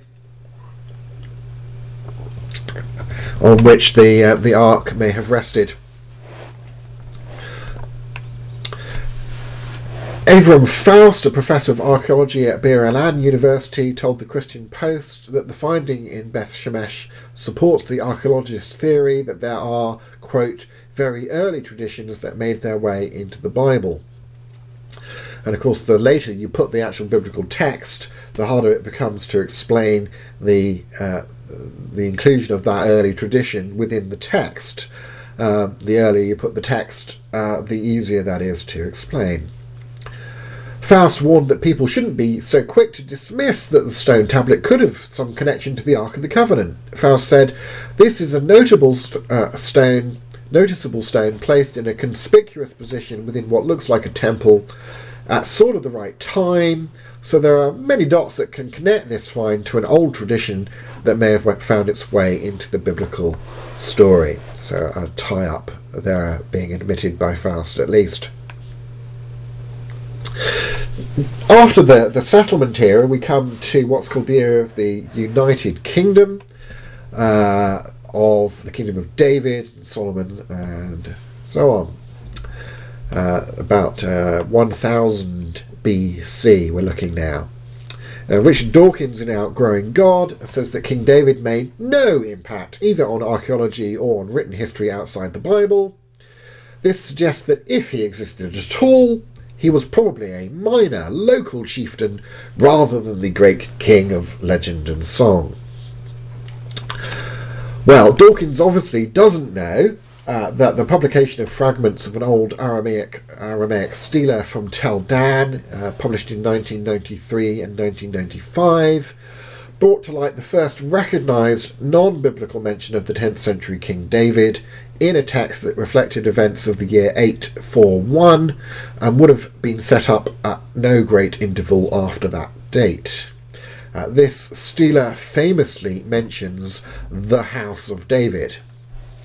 Eric Cline, who's a professor of classics, uh, anthropology, and history at George Washington University, says that the finding of this inscription brought an end to the debate and settled the question of whether David was an actual historical person, uh, i.e., yes, he was, and there was a House of David.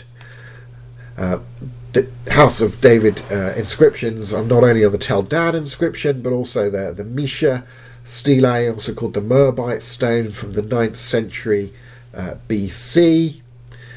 And uh, Kenneth Kitchen, the Egyptologist, uh, has argued that the phrase Heights of David uh, can be found on an Egyptian topographical lift, list uh, of uh, Shoshenq I, uh, and this lo- locates uh, David's heights in the Negev area, dating to around 925 BC, about 45 years after David, as Kitchen says, within living memory of the man, if he's right about that. In 2005, excavations in the hometown of Goliath, the Philistine city of Gath, reveals a Semitic inscription dating to the 10th, 9th centuries BC, bearing an Indo-European name that resembled, but wasn't, but resembled Goliath. Aren Maeir, head of the excavations there, says the inscription shows us that David and Goliath's story reflects the cultural reality of the time getting the type of name right for the culture. We have uh, from 2014 another one of these little clay seal impressions about the size of your thumb, a boule. Uh, Jimmy Hardin, a professor of uh, Department of Anthropology and Middle Eastern Cult- Cultures at MSU, uh, talking about this find says our results indicate that this site is integrated into a political entity that's typified by elite activities. This is because these little clay seals were used for sealing sort of official documentation uh, and deliveries of letters and so on. Uh, so that indicates that you have a sort of centralized state that's using uh, writing and messengers uh, over a large area to run things. So, an integrated political entity typified by elite activities, suggesting that a state was already being formed in the 10th century BC. These bullae date to the 10th century, and this lends general support to the historical veracity of David and Solomon as recorded in the Hebrew biblical texts, that the, that the kingdoms at the time were not just little minor local chieftains, as Dawkins suggests. In 2018, there were discoveries at Tel Eton, which is believed to be the biblical site of Eglon, uh, yielded further proof of the biblical account of David's kingdom. Uh, this is on the, the southeastern edge of ancient Israel's territory, uh, construction dating to the period of what would have been King David's period, uh, including a construction type um, often said to uniquely point to uh, Israel architecture, uh, the four roomed house and discoveries from this outpost city fit the biblical description of a continually expanding kingdom during the reign of David. Um, archaeologist Dr. Eilat Mazar from the Hebrew University, uh, here on the top right, has made a number of very interesting discoveries in Jer- digs in Jerusalem, including what she thinks is King David's palace uh, in Jerusalem. Uh, Joseph Garfinkel uh, et al. in their recent book In the Footsteps of King David, Revelations from a Biblical City, say this, uh, worth quoting them at some length here because it's very interesting. Uh, they say historical processes and cultural phenomena referred to in the in the Bible relating to the 10th century BC find concrete expression at this dig they've been doing at Khirbet Qeiyafa at the same time period. They say such clear examples of correspondence between archaeological finds and the biblical tradition stand in contrast to the theories of scholars advocating the minimalist approach and their assertion that the Bible was written during the Hellenistic or Persian period or at the end of the 7th century BC and contains no historical memory, but who have, these minimalists, they say, have no data or finds to support such views. On the other hand, the Khirbet Qeiyafa excavations have provided archaeological evidence corroborating historical memories from the time of King David. The excavations show that at the end of the 11th century BC, an urban society and central monarchy began to take shape in the Kingdom of Judah.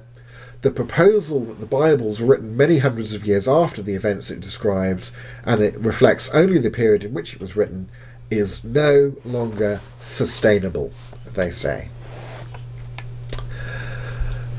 Of course, after David, we have uh, Solomon, about 980 to 927 BC. Uh, Eilat Mazar again has discovered what she thinks is a wall that Solomon had built uh, uh, in Jerusalem that's mentioned in 1 Kings 3 1. She says it appears to validate a biblical passage. Uh, this 10th century BC wall is 230 feet, or that's 70 meters long, about 6 meters or 20 feet tall stands along what was then the edge of Jerusalem between the Temple Mount and the ancient city of David. Uh, and it's part of a defensive complex that included a gatehouse, various buildings, guard tower, etc., and artifacts found in and around the complex. It's often how you date these things, pottery and coins and so on. Uh, point uh, Mazar to the 10th century uh, date of this structure. And of course, King Solomon's famous mines. Uh, you may even know the uh, the Rider Haggard story of King Solomon's mines, the adventure stories, and so on. Uh, but King Solomon's mines are often again relegated to historical myth, uh, and we have uh, here um, copper mines from the late Bronze Age site uh, which were considered to, uh, to, be a late Bronze Age site, sorry, related to the New Kingdom of Egypt in the 13th and early 12th centuries BC. Um, but the University of Tel Aviv archaeologist Ben Yosef says high precision radiocarbon dating of uh, don- donkey dung at the site, as well as of uh, various textiles and other organic material found at this site recently, has showed that the mining camp's heyday was actually in the 10th century BC, the era of the biblical kings of David and, and Solomon. Um, Thomas Levy of the University of California, San Diego says this research represents a, a confluence, a meeting between the archaeological and sci- scientific data in the Bible. Uh, we have a top down picture of the, the site here, aerial picture.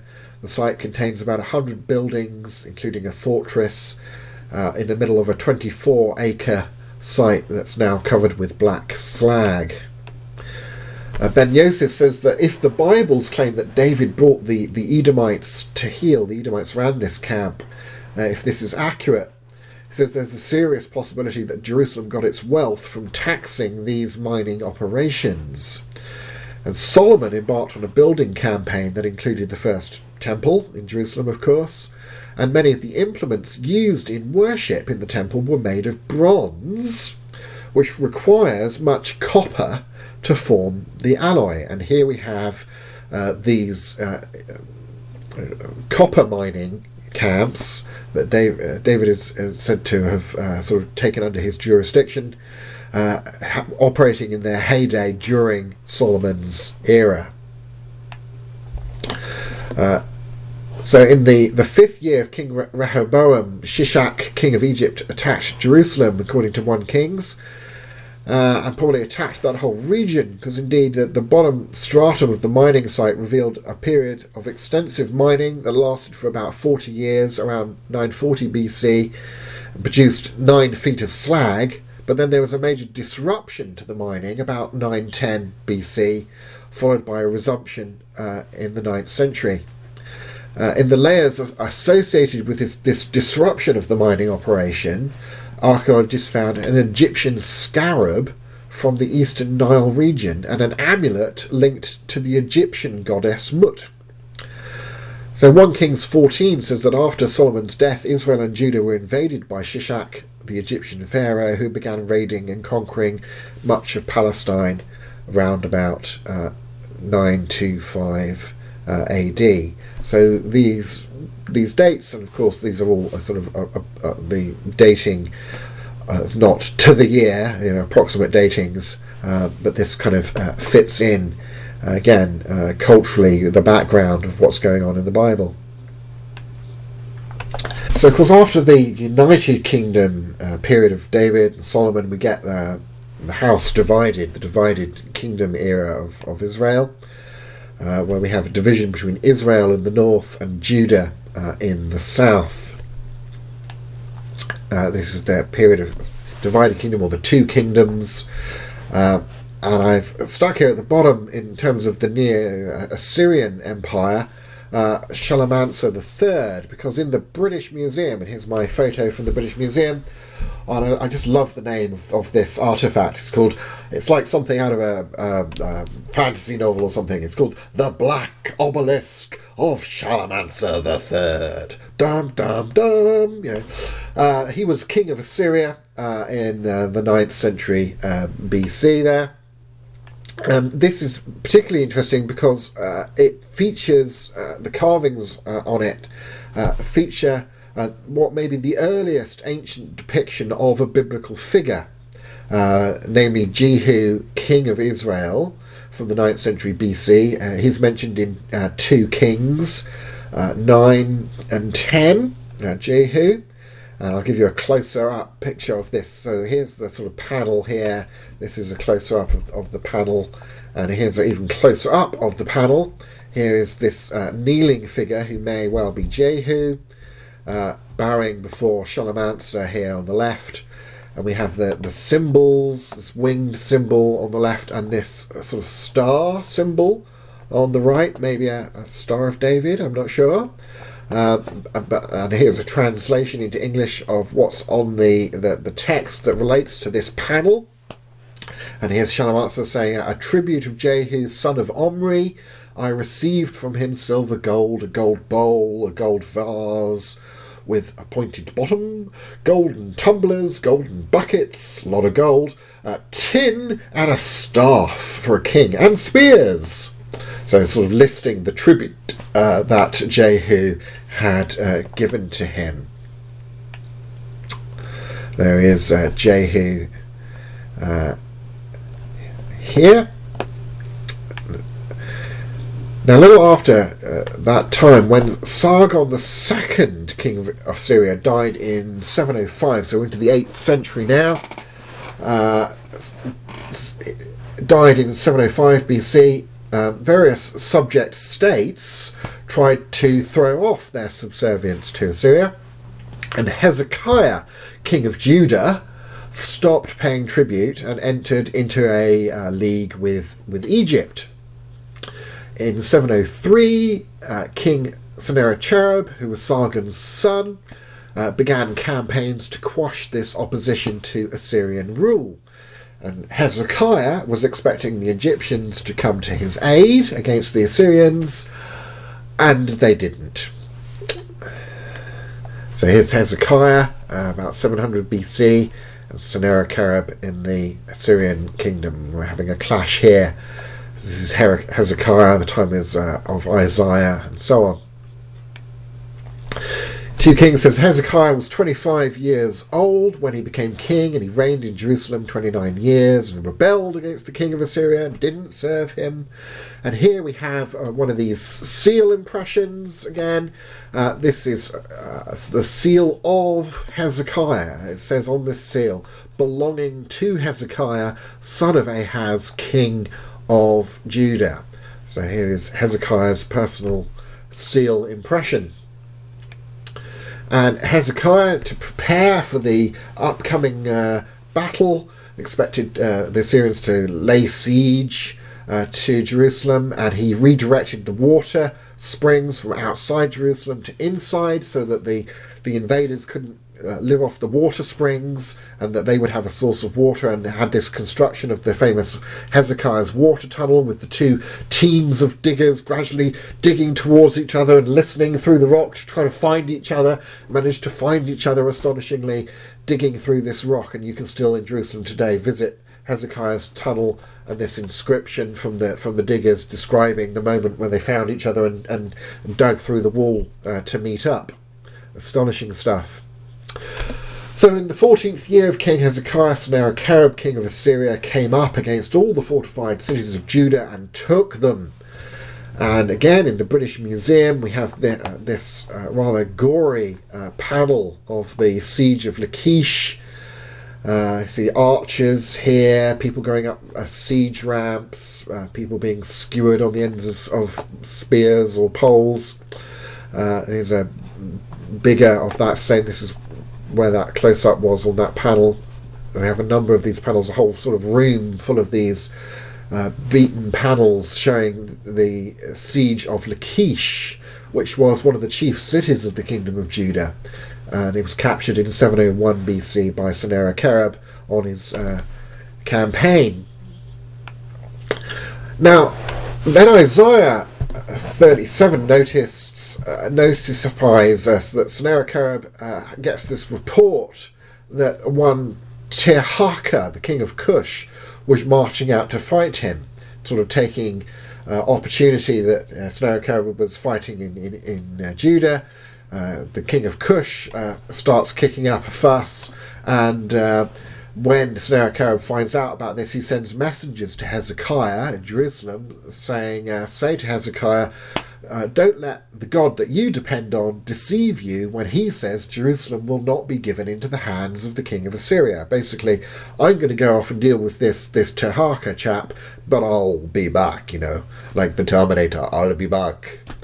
Uh, and again, we didn't have any extra biblical uh, reference to this King Tirhakah of Cush uh, until we dug some up. And here from the British Museum again is uh, King Taharqa standing underneath the protection of this uh, ram, which uh, signifies his uh, god uh, Amun, the god Amun, and Taharqa mentioned here in Isaiah. So, so that goes on, and it seems Sennacherib defeats uh, Tirhakah, puts him back in line, and then comes back to finish the job. And Isaiah gives uh, this message from uh, God uh, concerning the king of Assyria uh, to Hezekiah. He says, um, The king of Assyria will not enter Jerusalem or shoot an arrow here. He'll not come before it with a shield or build a siege ramp against it. By the way he came, he'll return. He will not enter the city. I will defend the city and save it for the sake of David my servant. And then we have the story about the, the angel of the Lord went out and put to death, and the better translation here is uh, some 5,180 men of the Assyrian camp.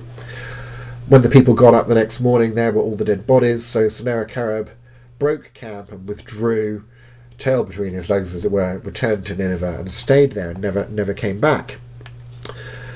Well, talking of Isaiah, this very recent discovery, this uh, made by Eilat Mazar in her Jerusalem digs, uh, from 2018.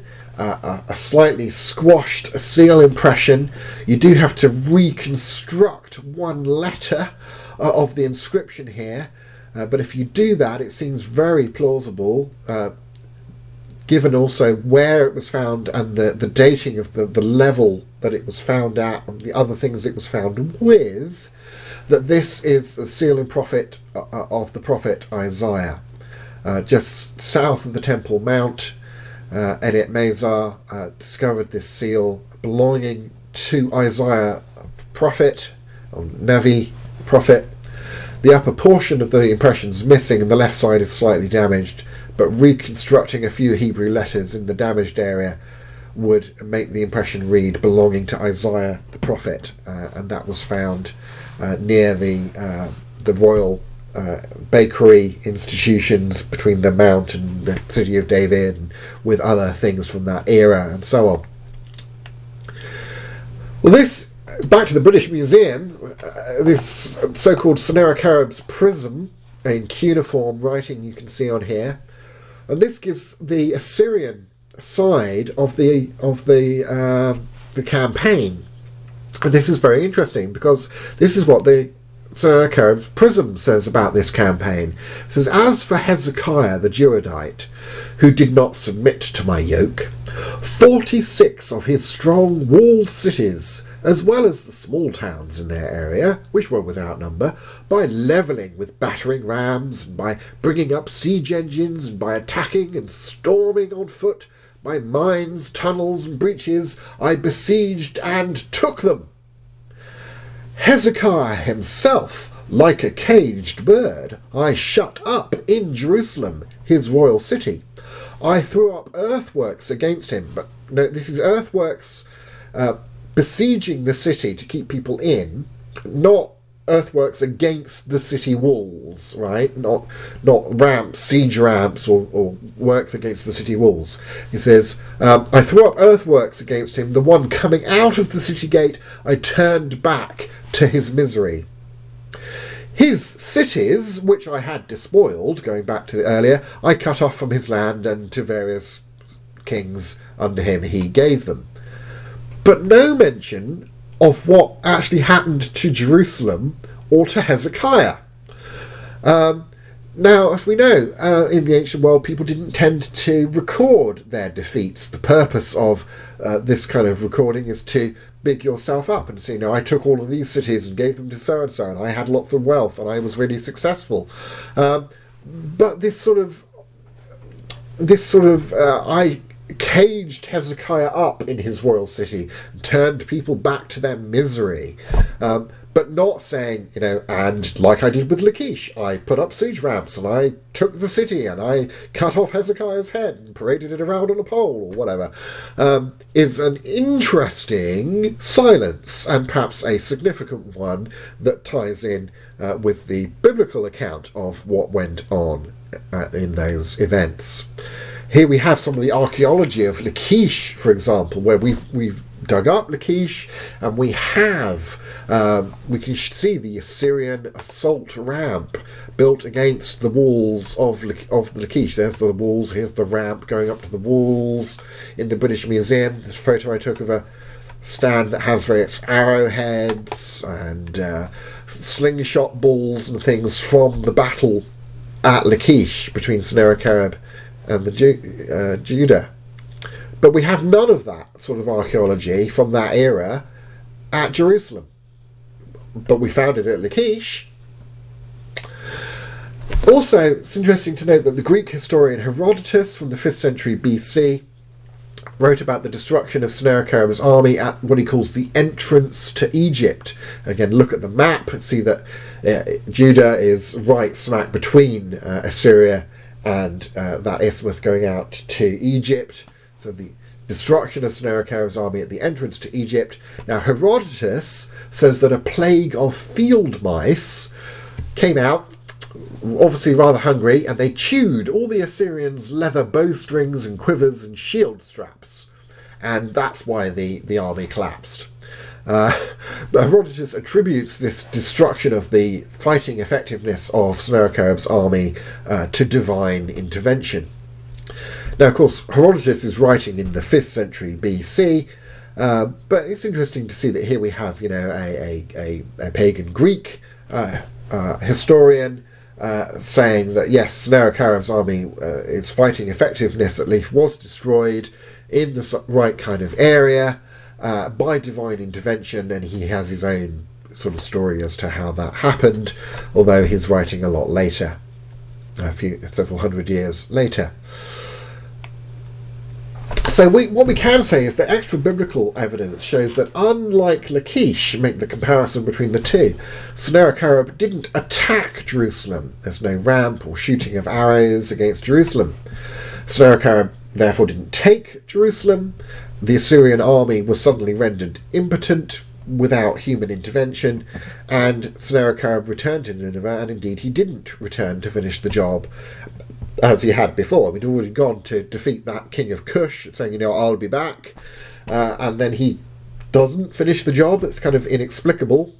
Uh, well, the Bible has an explanation.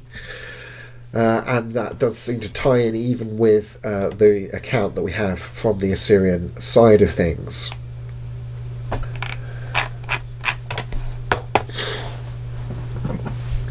So you see now, as we're, as we're getting into sort of more recent history, as it were, we're beginning to have more direct evidence of things, and that's kind of what you'd expect. It, it's very implausible to expect, you know, direct evidence of Abraham was here. Uh, uh, even if there were some material uh, that mentioned him from the time, it's very unlikely that it would have survived until now. And even if it survived until now, very unlikely that we would have discovered it.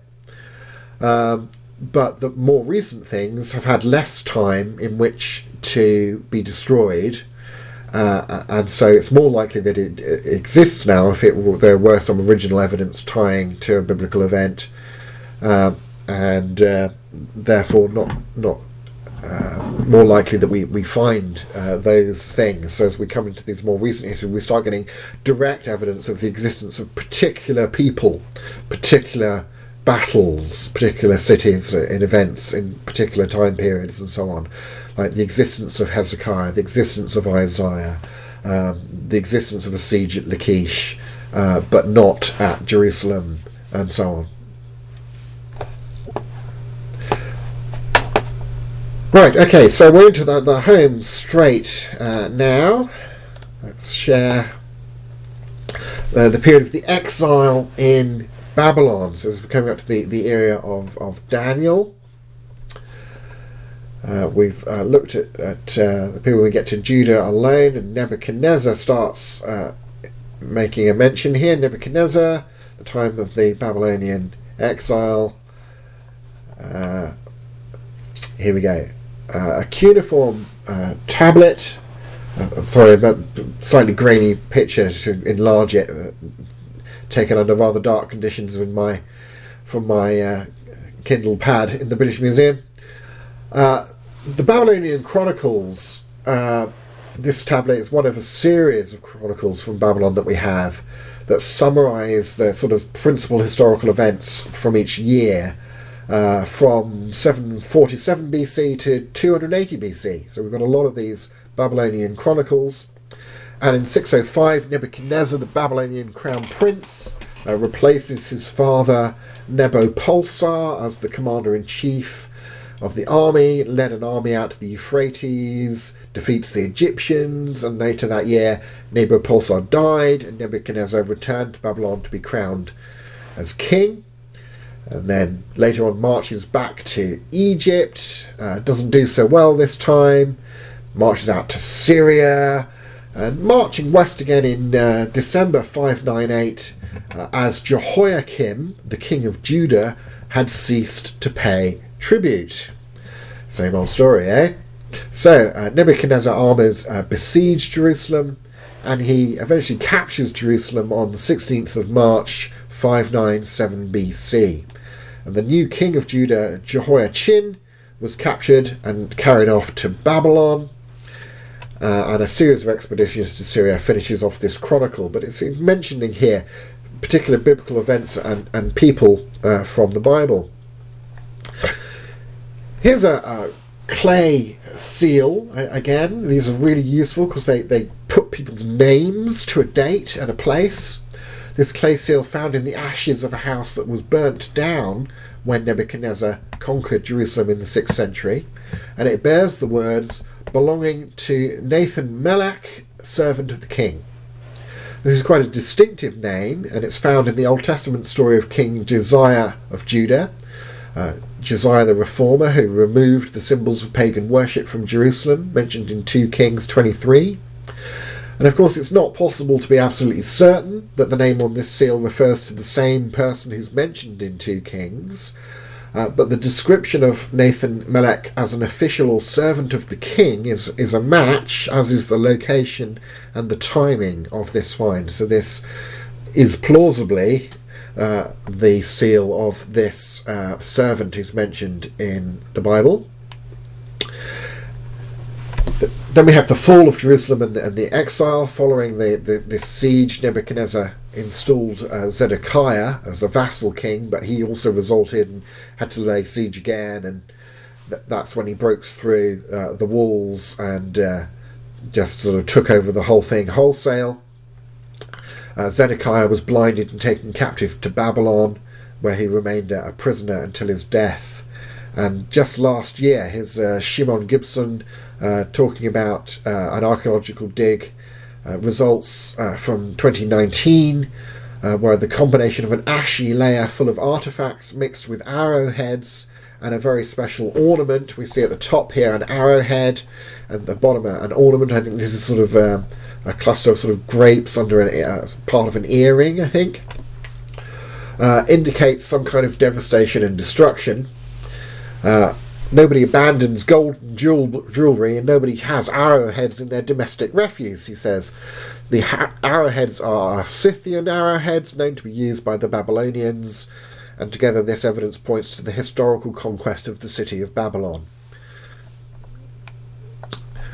And of course, Ezekiel um, supposedly completed about 570, 565 BC.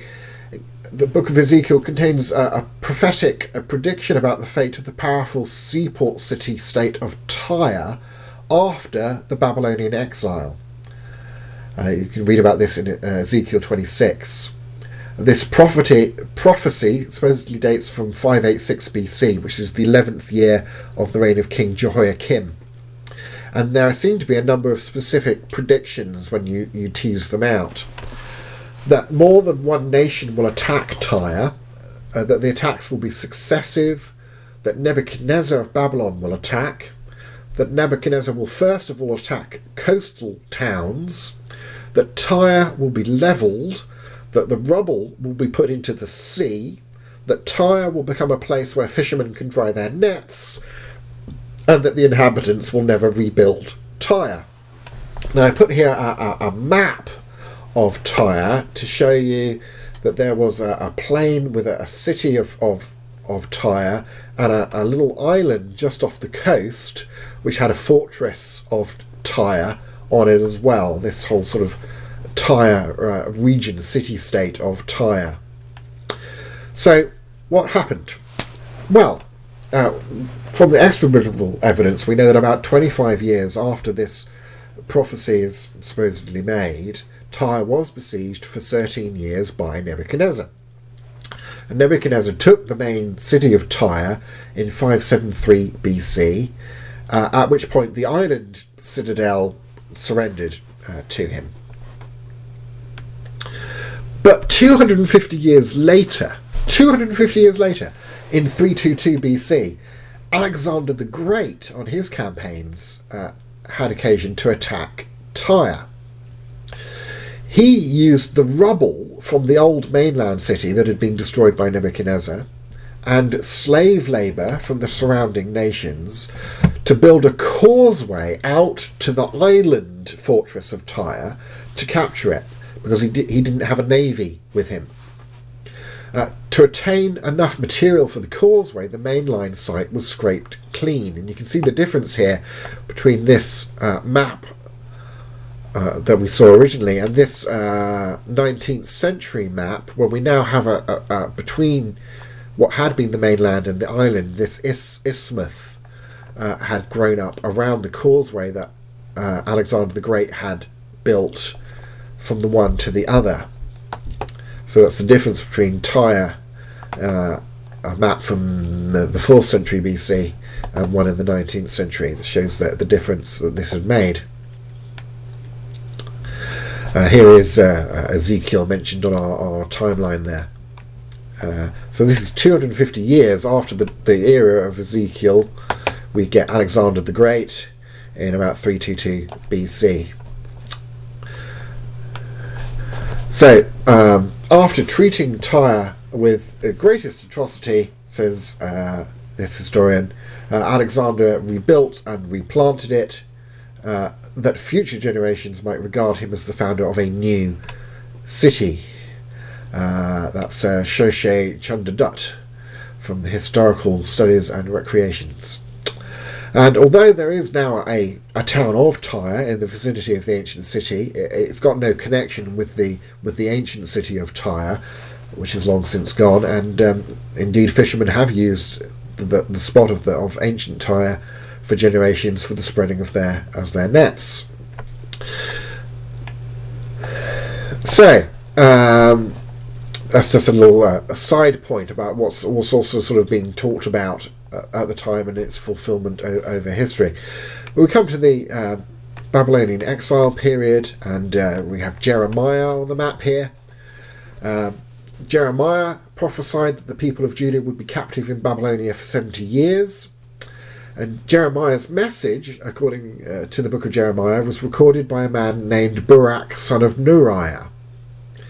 Well, interestingly, among the schools of these uh, scores of these inscribed uh, thumb-sized bullae that have come to light in Jerusalem is one that reads, belonging to uh, Bariah, the son of Neriah, the scribe. Uh, the owner is uh, Baruch, Barachiah, Baruch being a shortened version of the same name. His father is Neriah. Uh, there's little doubt, really, that this seal impression was made by Jeremiah's uh, scribe. Uh, so here, here is the seal impression of the, the guy who, who physically wrote the book of Jeremiah as the scribe for the prophet Jeremiah.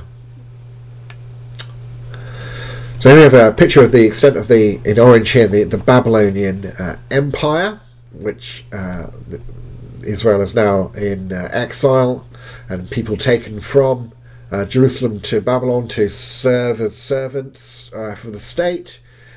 Uh, and particularly here mentioning about Daniel, now, interestingly, Greek historians had ascribed the building of Babylon to uh, Queen Samuramat, uh, a queen mother in Assyria, who we now know actually had nothing to do with the building of Babylon. But in the book of Babel, uh, book of Daniel, uh, chapter 4, verse 30, it says, um, As the king uh, was walking on the roof of the royal palace of Babylon, he said, Is this not the great Babylon I have built? as the royal residence by my mighty power and for the glory of my majesty. So saying, the Bible here is saying Nebuchadnezzar uh, was the one who was really responsible for the building uh, of the, the, the, greatness of Babylon, not uh, talking about Queen Samuramat, uh, as the Greek historians did. Again, uh, Nebuchadnezzar was one of those figures who we had no extra biblical evidence of, and, and sort of uh, German 19th century uh, liberal scholars used to say was just a made up figure. Uh, but here we have, for example, um, uh, a stone mentioning Nebuchadnezzar, king of Babylon, who cares for Esagil and Esar, eldest son of Nabopolassar, king of Babylon or the cylinder of Nebuchadnezzar II, uh, a clay cylinder, cuneiform text all over it, describes three palaces which Nebuchadnezzar built for himself in Babylon. And we've got other references to Nebuchadnezzar in connection with building works. Uh, here we have a little cuneiform thing that mentions one Nebo Sarskim, chief eunuch of Nebuchadnezzar, um, a, a visiting professor from uh, Vienna at the um, British Museum discovered this uh, in 2007. Uh, just sort of stumbled across it. Uh, came across uh, Nabu Shashruka Ukin. Everything gets the names are described slightly differently in different languages, and, and there wasn't a uniform spelling and things at the time, of course. Um, described uh, as the chief eunuch of Nebuchadnezzar, the king of Babylon. Uh, so, uh, Professor Jursa, who's an Assyriologist, uh, checked his Old Testament, and in chapter 39 of the book of Jeremiah, he found, albeit spelled slightly differently, the same name, Nebo and this tablet dated to the 10th year of the reign of Nebuchadnezzar II, uh, 12 years before the siege of Jerusalem. He said, uh, finding something like this tablet where we see a person mentioned in the Bible making an everyday payment to the temple in Babylon and quoting the exact date is quite extraordinary. Uh, King Jehoiachin uh, was uh, taken uh, to uh, Babylon, taken prisoner, and when one evil Merodach evil not being used in the way that we in English use the word evil, of course. uh, evil Merodach became king of Babylon, he took uh, pity on Jehoiachin and released him from prison. And the biblical text actually mentions that the Babylonian king spoke kindly to Jehoiachin and gave him a more prominent seat than those of the, the kings who were with him in Babylon. And uh, says that the evil Merodach uh, gave Jehoiachin a set of uh, provisions uh, daily provisions. Uh, as for his provisions, there was a regular ration given him by the king, a portion for each day, all the days of his life, uh, in 2 Kings 25. Well, here we actually have in cuneiform the Babylonian document that lists the provisions that are to be given to uh, King Jehoiakim uh, from the administrative documents. Joachim's name is clearly legible on the tablets. Uh, and there's a documentation uh, documentation for an allotment of grain and oil and various foodstuffs that he is to be provided. Uh, he, him and his uh, retinue. Uh, fascinating tie-in of just just this little aside comment in Two Kings about these rations, and here we have the extra biblical list of the rations that are being provided. Uh, this is a seal of Eliakim, steward of Jehoiakim, who's mentioned in 2 Kings 19.2, uh, discovered by uh, William F. Albright in the 1920s. It says, it says on it, the property of Eliakim, steward of Jehoiakim. Now, you know the, the story of Shadrach, Meshach, and Abednego, of course, and we it's you know difficult to get direct evidence of uh, the the really spectacular uh, events of this uh, story. Uh, but we do know some of the background. We know that burning as a penalty for crime appears twice in the Code of Hammurabi, um, set forth by the Babylonian king in the 18th century BC. Uh, we know that uh, another early Babylonian monarch called Rimsin also used burning as a form of execution. So it's not too surprising um, when Shadrach, Meshach, and Abednego are sentenced to a, a burning execution. Uh, also, I, uh, there's this report that there's a, a, clay prism that's been found in Babylon that's now meant to be in the Istanbul Museum uh, that lists uh, names that are very similar to the names of Daniel's three friends, uh, although we can't be certain that they're the actual men mentioned in the Bible. Um, but there are um, so there's uh, Adi Nabu, official to the royal prince. This name is the equivalent of the Aramaic name Abednego, Ari Nabu Abednego, and may, may in fact be the first mention of one of Daniel's friends from outside the Bible. Another found on this list is Hananu, commander of the king's merchants, and the name Hananu may be the Babylonian equivalent of the Hebrew name Hananiah, Hanana, you know. Uh, and another name found on the list is uh, Marduk, uh, the Babylonian name in the Babylonian god Marduk, um, as an official of Nebuchadnezzar. Uh, um, if Marduk is left out of the name, we wind up with Meshalim, which may refer to Mishael, it may be a form of Michel, Mishak, Mishael. Uh, and they've just added Marduk to sort of Babylonianize the name. Uh, and the fact that these three names, not only that the three names are similar to the these three names in the story, but that the three names are found on the you know the list as officials, which Daniel and his friends were taken to Babylon to be trained as to, to serve as servants as officials in the Babylonian court, um, is suggestive but of course not conclusive. Now, you know the story of Daniel in the lion's den, of course, uh, and here we have uh, a relief in the British Museum of lion hunting and uh, lions in their, their lion den here. In ancient Assyria, lion hunting was considered the sport of kings. Uh, today in uh, in uh, the UK, the royal family tend to play uh, polo uh, from horseback, you know.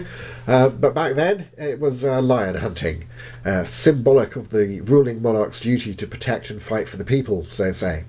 Well, here we have a sculpted relief from the British Museum that illustrates the sporting exploits of the last great Assyrian king, Ashurbanipal, from the 7th century BC. uh, which were created for his palace at Nineveh in modern day northern Iraq. So um, the culture at that time, in this sort of uh, the previous uh, regime, the Assyrian before the Babylonian Empire, kings had uh, been the sport of kings to, to hunt lions. Here's a, a close up uh, of a, a king uh, skewering uh, this rather fearsome looking lion. He looks very calm, calm about it, doesn't he? Huh. Uh, so the fact that uh, Nebuchadnezzar would have had um, a lion den uh, to hand is perhaps not all that culturally surprising. If you've ever thought, now, how come he throws him to a lion den? Are these like wild lions that they have to kind of go out into the countryside and find some sort of lion den to throw him in, or it's quite plausible that actually this was like the, the royal hunting estate, uh, as it were, and they kept lions to be hunted, uh, and that they threw Daniel into this uh, lion's den. Uh, so then, uh, right at the end of the, the exile, we have the famous incident of Belshazzar and Belshazzar's feast.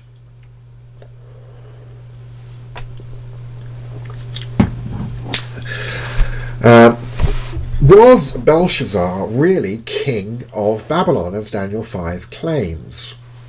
Some scholars have said that in fact he wasn't king and uh, use this as evidence that the book of Daniel is not historically reliable. So, uh, Babylonian texts tell us that at the time of uh, the feast story uh, in the Bible, in Daniel, in 539 BC, uh, there was another king, uh, Nabonidus, who was Belshazzar's father. So, wouldn't that make Belshazzar the crown prince at the time rather than king? Well, uh, a chap called George Heath Whyte, who was then a, a first uh, a final year student uh, in Cambridge University, uh, a student of Assyrian uh, made an interesting discovery whilst translating some 6th century BC Babylonian tablets for his dissertation. Uh, George was following the lives of some Judean exiles in Babylon and came across a character who was given the adopted name of Belshazzar, which means Lord uh, Bel, the god Bel, uh, protect the king. Uh, this uh, Babylonian name adoption was a custom for those who worked in the government, uh, as we know from, from Daniel's case. And we're talking about adding uh, gods' names to people's names to, sort of Babylonianize them and so on. So, uh, this Judean uh, Belshazzar uh, appears in three texts, and in the first two, he's Belshazzar. But in the third text, he's changed, the same guy has changed his name back to one that reflects his Hebrew origins. And Heath Whyte wondered what might have made him want to stop being called Belshazzar.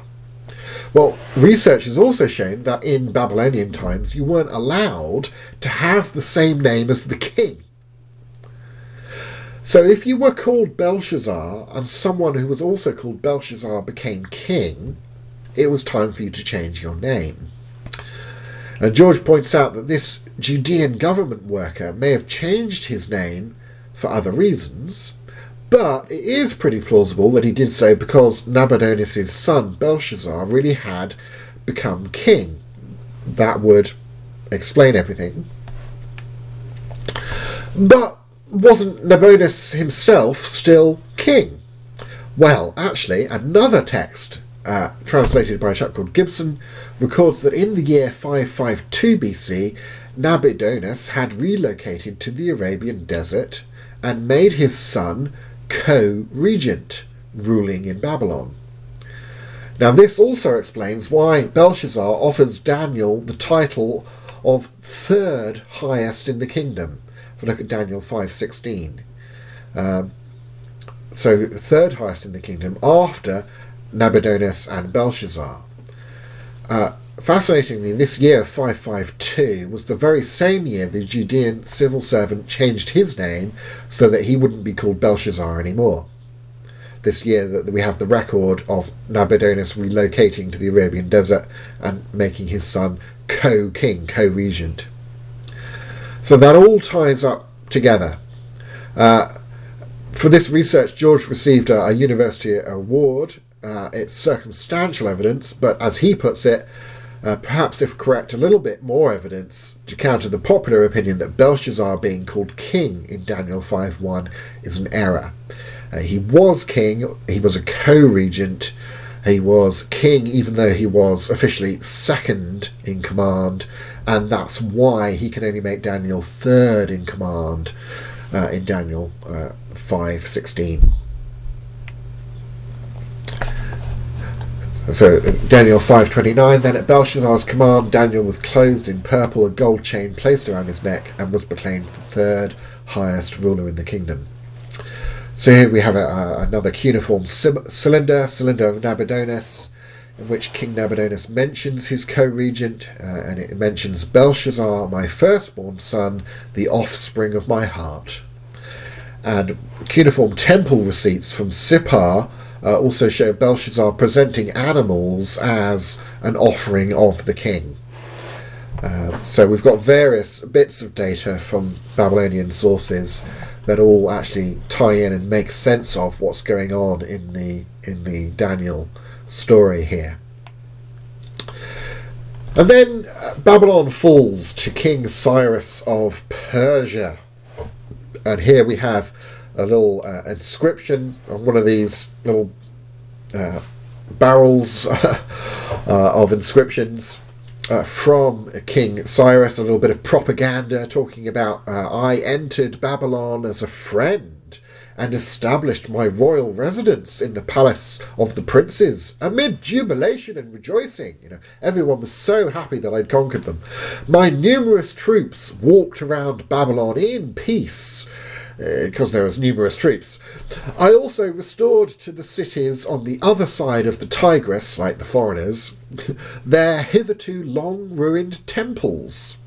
I also gathered up their one time inhabitants and returned them to their homelands. So he, like, the new the new power made himself popular by sending home the people who'd been taken into exile, sending them home, saying you can rebuild your temples and stuff, so long as you all still sort of nominally pay tribute to me and you're sort of under my rulership.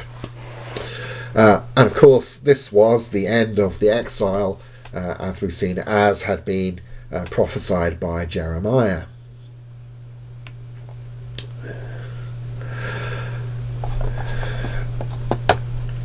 So let me stop there before we have one last section to go, but I'm going to check the, the, the questions panel again. Do, do, do. No additional questions as yet. You've got one last section to, to think of anything you want to, to put to me uh, as we tie up and try and draw some conclusions and lessons from uh, what we've seen uh, together here. So share that. Here we go. So I'm calling this last section of responding to Dawkins' doubts about the Old Testament and applying some lessons learned. So let's come back to those uh, assertions, those accusations that Dawkins makes about the Old Testament in his recent book Outgrowing God. Uh, that biblical scholars don't take the Old Testament seriously as history. Uh, that the Old Testament has stories where there's an extraordinary claim that requires an extraordinary amount of evidence. Uh, there's an absence of extra biblical evidence for the certain uh, for the truth of certain Old Testament stories, and the assertion that there is uh, the existence of extra biblical evidence that actually positively counts against the historical truth of certain Old Testament stories. This, as we saw, is a matter of uh, false generalizations, uh, reheated uh, Humeanism, uh, an argument from silence that's not a nuanced, careful argument from silence, but a rather suspicious one, and a matter of simple historical ignorance of the archaeological and historical data. Going through them, we see that, of course, whilst some scholars don't take the Old Testament seriously as history, we've looked at the minimalist maximalist divide, but there is a divide. There are plenty of scholars who do take the Old Testament seriously as history, and I've referenced and quoted from many of them in this talk, uh, particularly folks like uh, K.A. Kitchen, Kenneth Kitchen. Um, if there's one book, if I had to just recommend one book to read on the historical reliability of the Old Testament, it would be Kenneth Kitchen's book on the reliability of the Old Testament. Um, we've also referenced quite a few times folks like James Hoffmeier, uh, but also works by folks like Alan Millard, uh, Iain Provan, Tremper Longman, um, etc., who are mentioned on, on these uh, book covers here.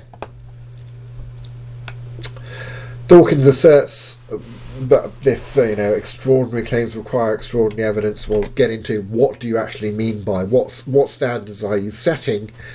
Um, are, are they one that could potentially be met by historical evidence? And if so, well, what is the historical evidence? Um, but not only that, uh, we've seen that there is indeed, of course, the Bible saying something is itself evidence. Uh, I think the biblical claims, like other historical texts, should be taken as innocent until proven guilty rather than considered guilty until proven innocent. But we've seen that there is extra biblical evidence that at least corroborates various miraculous events and prophecies in the Old Testament. Uh, we've looked at the, the salvation of Jerusalem from uh, Sennacherib. We've looked at the prophecy about what would happen to Tyre. We've looked at the, the prophecy that the, the exile wouldn't be permanent and that there would be a return from exile. Um, and there, there was, and so on. Uh, we've touched on those, and I, have done uh, talks at ELF in the past that you'll be able to find on the ELF website on uh, biblical prophecy if this is something that particularly interests you. Uh, Dawkins asserts that there's this uh, absence of um, extra biblical evidence for the truth claim. As I say, the Bible in itself should be taken as evidence. You don't need to have extra biblical evidence. You don't need to have uh, additional sources uh, to take seriously the sources that you do have.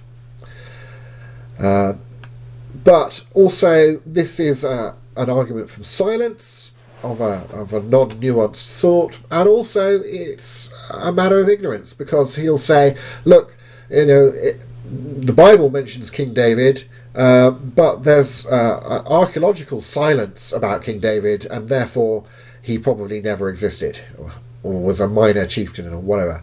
Um, but he's actually also wrong about the fact that there is no extra biblical or archaeological evidence about King David. There, there is archaeological evidence for the existence of King David. Uh, this is just a well known, accepted fact, uh, and Dawkins could have found it out with a little bit of uh, Google searching had he been bothered. Um, so it's not just an argument from silence; it's it's an argument from ignorance as, as well. Uh, and then uh, he also uh, makes various claims, like the, the, claim about camels, about there being uh, evidence against the historical truth of certain Old Testament stories, which again, uh, uh, unfortunately, displays a lack of research and, and ignorance on his part. I reference you back to our discussion of the Bactrian camel in the time of Abraham and before. So, what lessons might we sort of learn from this survey? Remember, I started off with uh, that uh, quote from Lydia McGrew with that analogy of sampling bread at various points and it being edible. And it, the more you've sampled it, the more it would be, you know, being too skeptical to just say, well, probably the bits that I haven't tasted, they're the mouldy bits. You're, you're just showing, you're, you're just determined to con- consider it, it no good.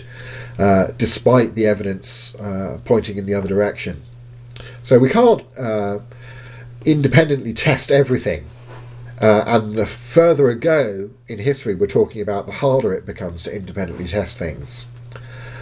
Uh, but we can show that we can, where we can independently test what the Bible is claiming in those historical books, uh, we seem to have evidence that points towards its plausibility, at least. It's it's getting the cultural background right. Uh, lots of arguments that that seem to indicate that the idea that these texts were written uh, late on in history in a foreign culture from the cultures they're talking about uh, is very implausible because they get those cultural details correct and uh, the further through the history we work the more and more we start getting uh, being able to pin down the existence of particular people, like the existence of David, the existence of Isaiah, of Jeremiah, of Hezekiah, of I- Jeremiah's scribe, of particular servants, of particular kings uh, mentioned in the Bible, and uh, particular servants mentioned in the Bible, particular places, particular battles, and on and on it goes. So we've shown that there are scholars who take the Bible seriously uh, for scholarly reasons and we can do that in our in our preaching and our teaching, uh, uh, as well as on our, our, sort of evangelism and apologetic conversations. Uh, in all of those contexts, we can show that scholars do take the Bible seriously. We can quote the occasional scholar uh, in our sermons when we're referencing something that, that is relevant. Uh, we can address people's worldview based assumptions and questions. Uh, this, I'm particularly thinking of the whole sort of are miracles possible, are miracles knowable kind of claim. Uh, and again, if you want to pursue that, I'd, I'd really reference you to my discussion, uh, the chapter in my book, uh, Getting at Jesus, which talks about miracles and the knowability of miracles and the uh, permissibility of talking about miracles and the evidence for miracles in the discipline of, of history. Uh, we can and should, I think, try to teach people critical thinking skills and to unmask fallacies in opponents of the Bible. Um, just as I have today, it doesn't take much to teach people about, say, um, arguments from silence and when they can be used and when they can't be used uh, when they're more or less strong as an argument. To talk about the criteria of embarrassment and how biblical text passes that criteria. Uh, to talk about, um, you know, it is good to have independent sources, and look, here we have independent sources uh, showing that the Bible's right. And if you show that a, a source is right on lots of occasions, Lydia McGrew again, uh, you come to trust it on even the things that you can't uh, in, uh, directly test, and so on. So we can teach critical thinking skills, unmask fallacies, um, and we can reference uh, without relying upon that extra biblical evidence when it's available. I think it's really nice to be able to to show you some of these pictures of things from the British Museum um, archaeological finds that are dug up uh, in Jerusalem and so on. When you're talking about a Bible story in, in a Bible study or in a sermon or something, uh, put up a, a, picture of the archaeologist with the discovery of, uh, you know, here's King David's palace, here's Solomon's uh, mines, um, here is a picture of a man wrestling a lion from, from the town and the era that, that, that Samson came from. Isn't that interesting? Uh, and so on. It really, um, as with back to that uh, goat statue um, from Ur, really kind of brings alive the past. Uh, shows you know these were, were real people in, the, in real historical situations in their own culture uh, and uh, modern uh, scientific and historical studies help us to appreciate more and more uh, the cultural background to the Bible, the meaning of the Bible, and uh, the reliability in historical terms of the historical stories in the Bible. Uh, let me put up that last slide there again. So you've got my uh, uh, website where you'll find uh, lots of YouTube playlists I create uh, and uh, my podcast, which is available for free. Uh, you'll be able to track down talks on biblical prophecy and history and New Testament history and things as well, and contact uh, details. And I'm going to come out of this and look at the the Q and A chat box again.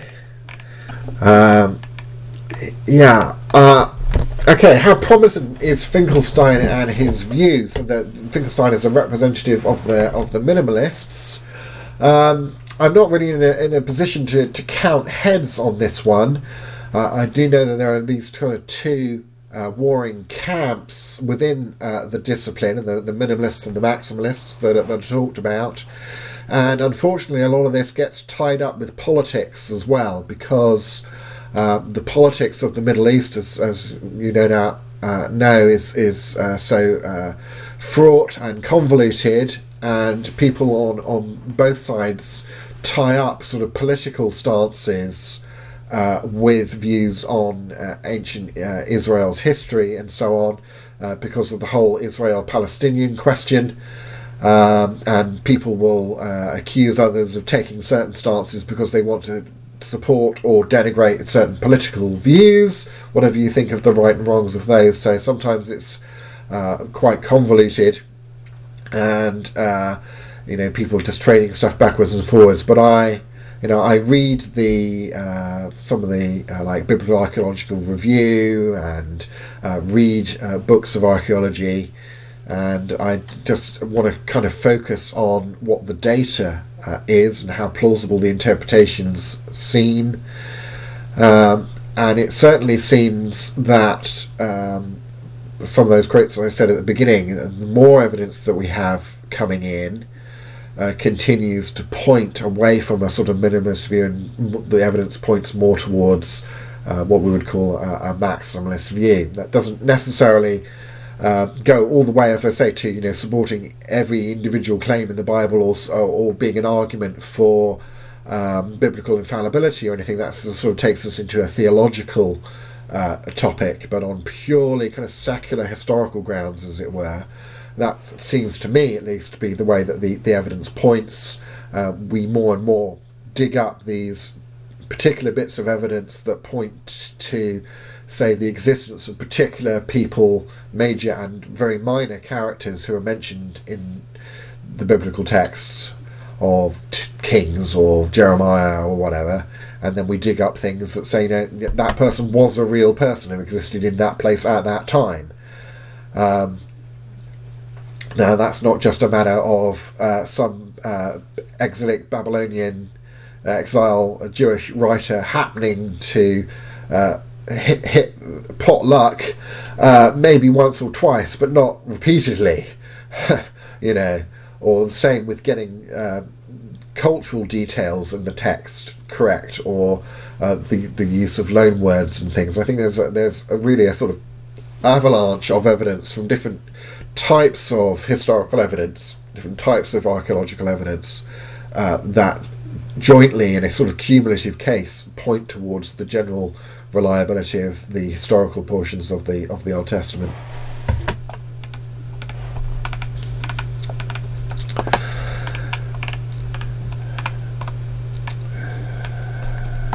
Yeah, let's have a scroll through here. Some of these I think I've already touched on or pointed to.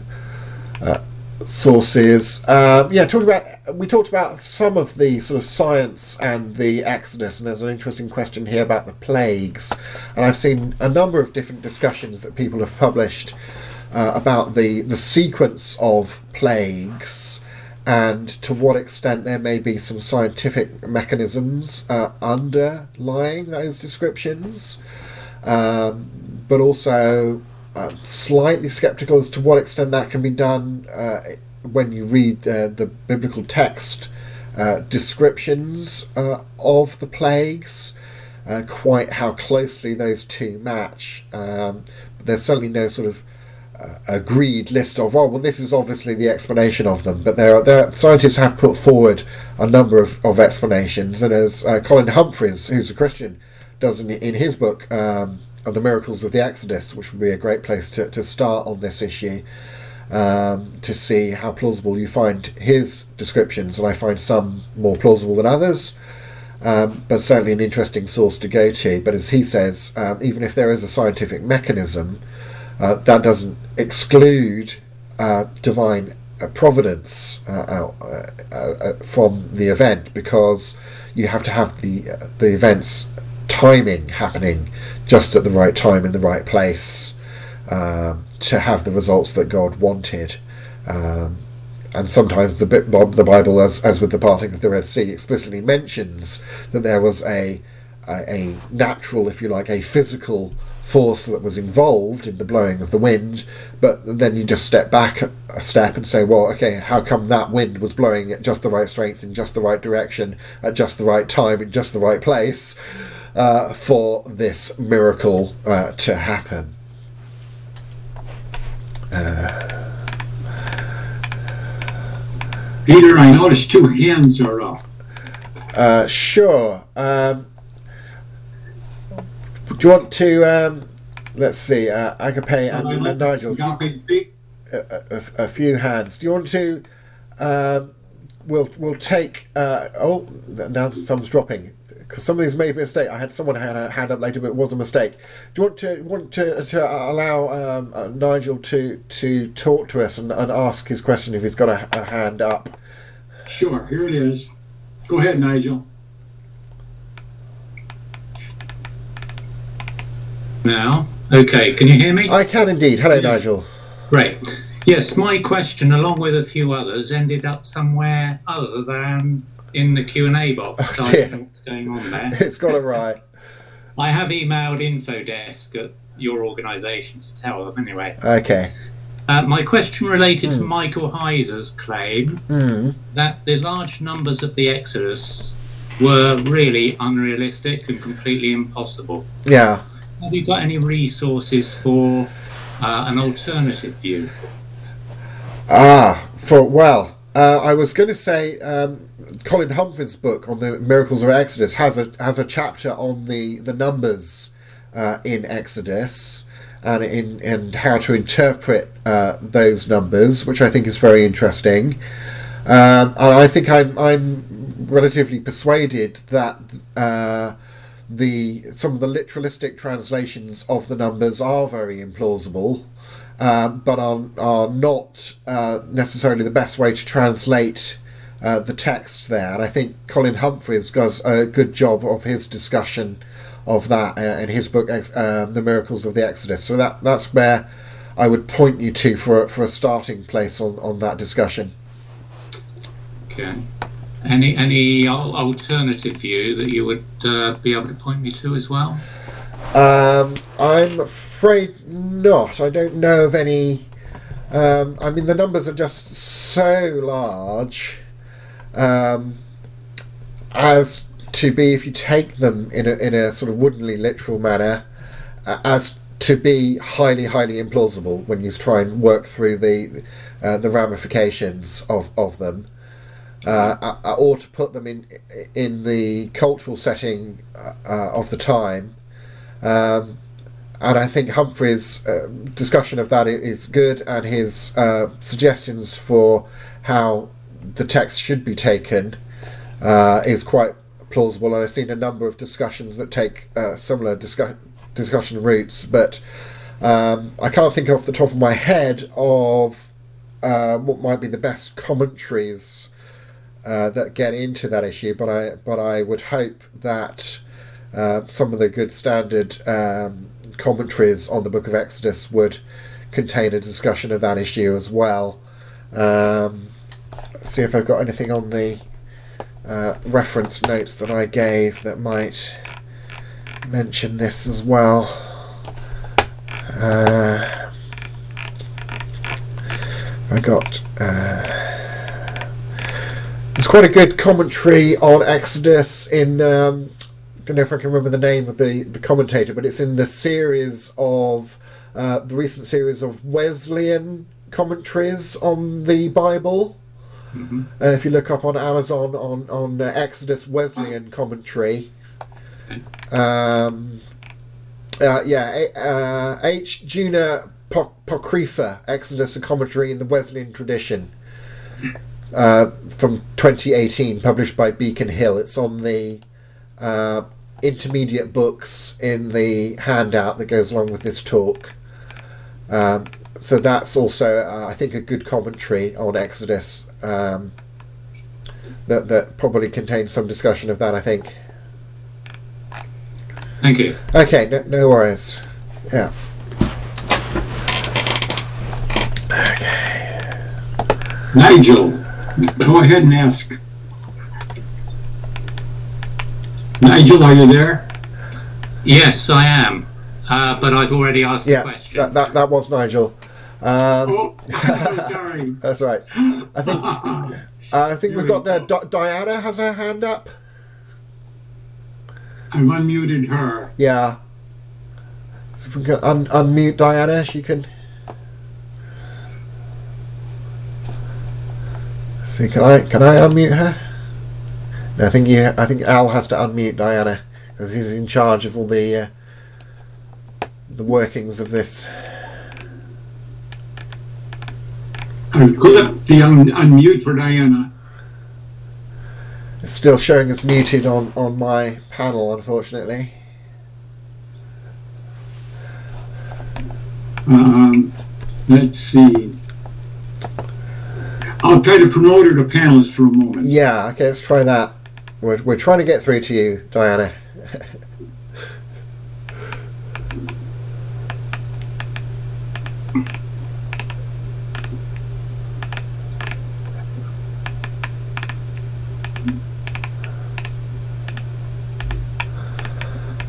I'm sorry, I do not have a question. Move on. Oh, that's all right. I'm sorry. no worries. I'm sorry, I thought your hand was. I don't know. Right here. It, it's, it's very easy just to just to click the wrong thing, isn't it? Here, so, so I, I had the chat up, but not the Q and A panel. I didn't realise the difference. We live and learn. I'm still scrolling through questions here to see if there's, if there's anything that I can usefully address.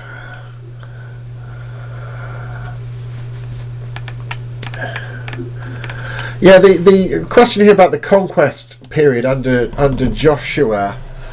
Um, again, this is one of those periods of, of biblical archaeology that's that's quite quite controversial. Uh, partly because it ties in with the controversy over the dating of the Exodus as to when you think uh, the conquest happened, and therefore what period of history you're looking at to see whether there is or isn't evidence. Uh, and there's been quite a lot of controversy over the interpretation of um, evidence of the digs at uh, Jericho, for example. Um, whether that ties in, the, the archaeology that we have of ancient Jericho ties in with the biblical story, or if it's at the wrong time period, and the material that would be at the right time period um, is just doesn't exist anymore um, because it, it, it, just hasn't survived. It, because it's more recent than the, the earlier stuff, uh, and so there's nothing there to see whether it does or doesn't uh, tie in, uh, for example. So sometimes um, these disputes about dating have knock on effects uh, as to where, where you're looking, and then you know the randomness of what does manage to survive also has an effect on whether whether there's anything there that you would expect to find to, to tie in. Uh, da, da, da, yes, the Tel Dan inscription on King David uh, is uh, dated to 841 BC. That's that's not that's BC, not AD.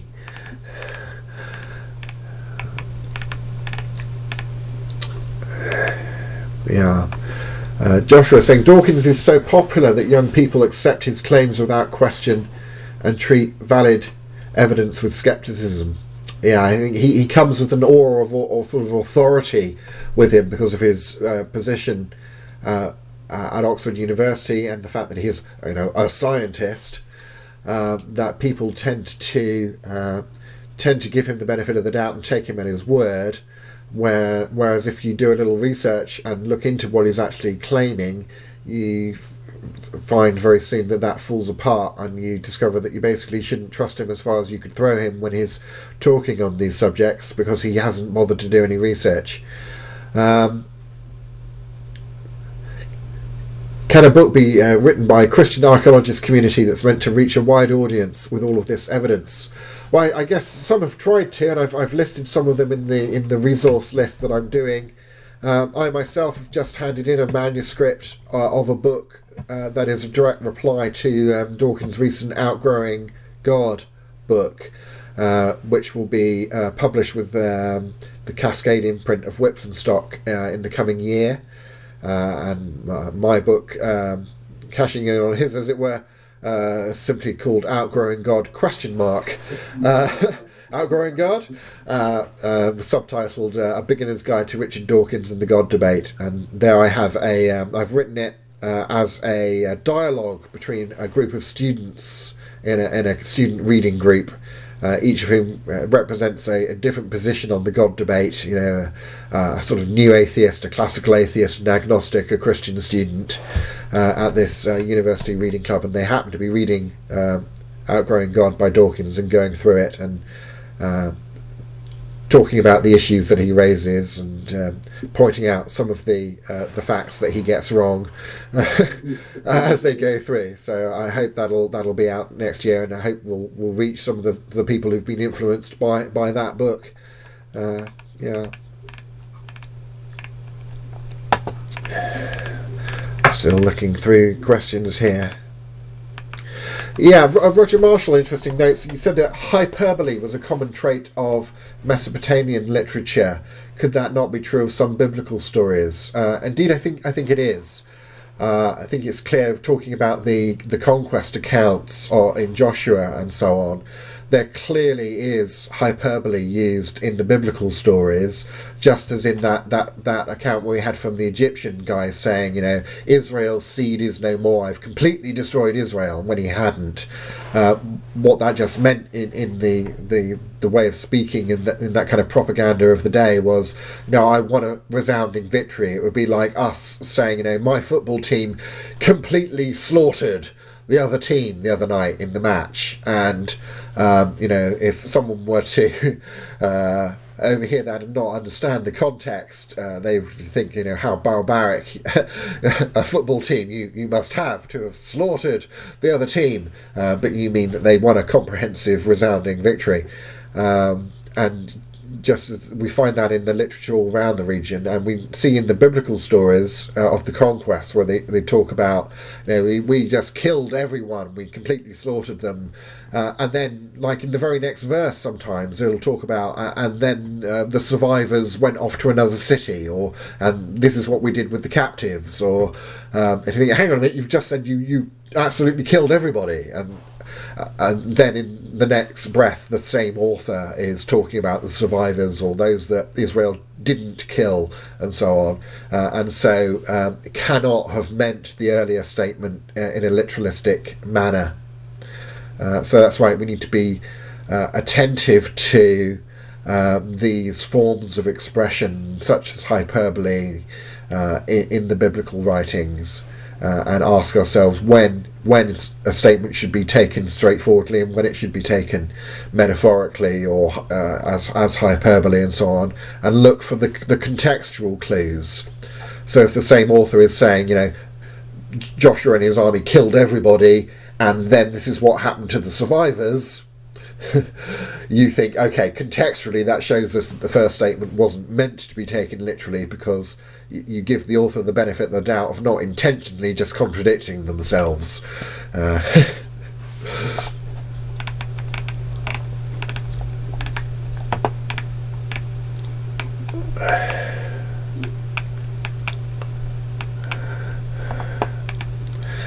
uh, again, on, on uh, some of the questions about uh, the dating of the and the the writing and the fact that you know earlier sources are drawn upon in the Old Testament and sometimes are edited together and things like you know Moses.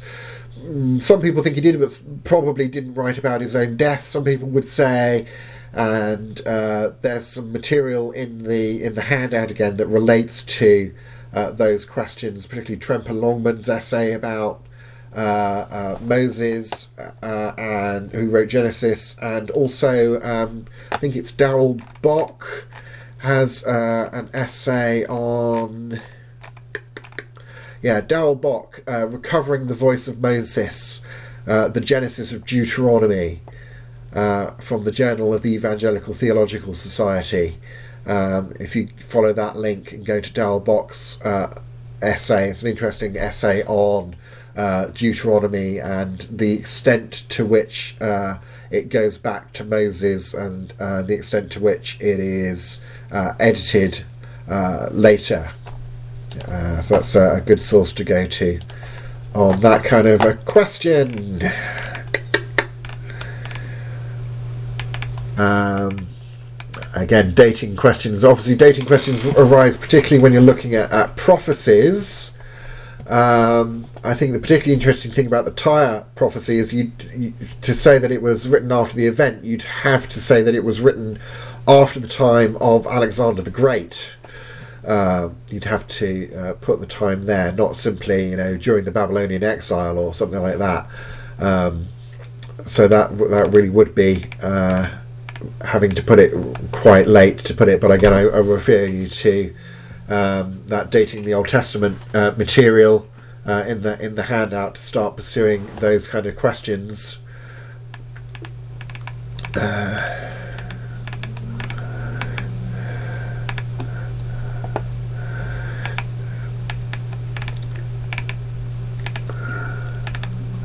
do, do, do.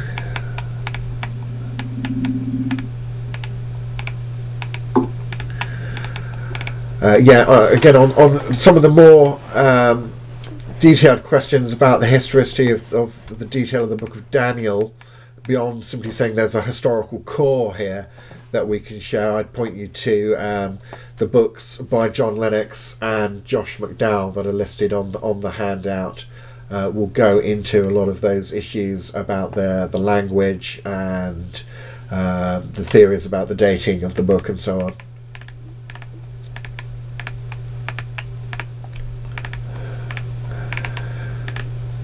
Do.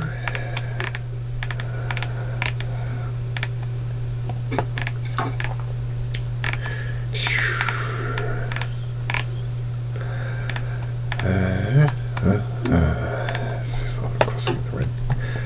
Uh, we talked about that. Uh, I've no, I'm not taking any of this from any particular book, and I'm afraid I've not written a particular uh, material on this. I've published stuff on New Testament archaeology, but not on Old Testament archaeology, particularly as as, as yet. Although I've done a few talks at ELF on fulfilled prophecy in the Bible that talks about uh, some of this uh, material about Jerusalem and Tyre that I've covered here uh, as well. Uh, but I'm drawing from uh, sources such as those listed in the in the handout and elsewhere. So uh, I, I, hope that I've given you a, a useful introduction. Uh, we've only been able to sort of skim the surface of the material that's available and some of the uh, discussions and debates that are uh, uh, in this area. And I, I, pointed out at the beginning some of the complexities uh, of the area. we can't expect this to be just simple and straightforward, much as we would sometimes like it to be.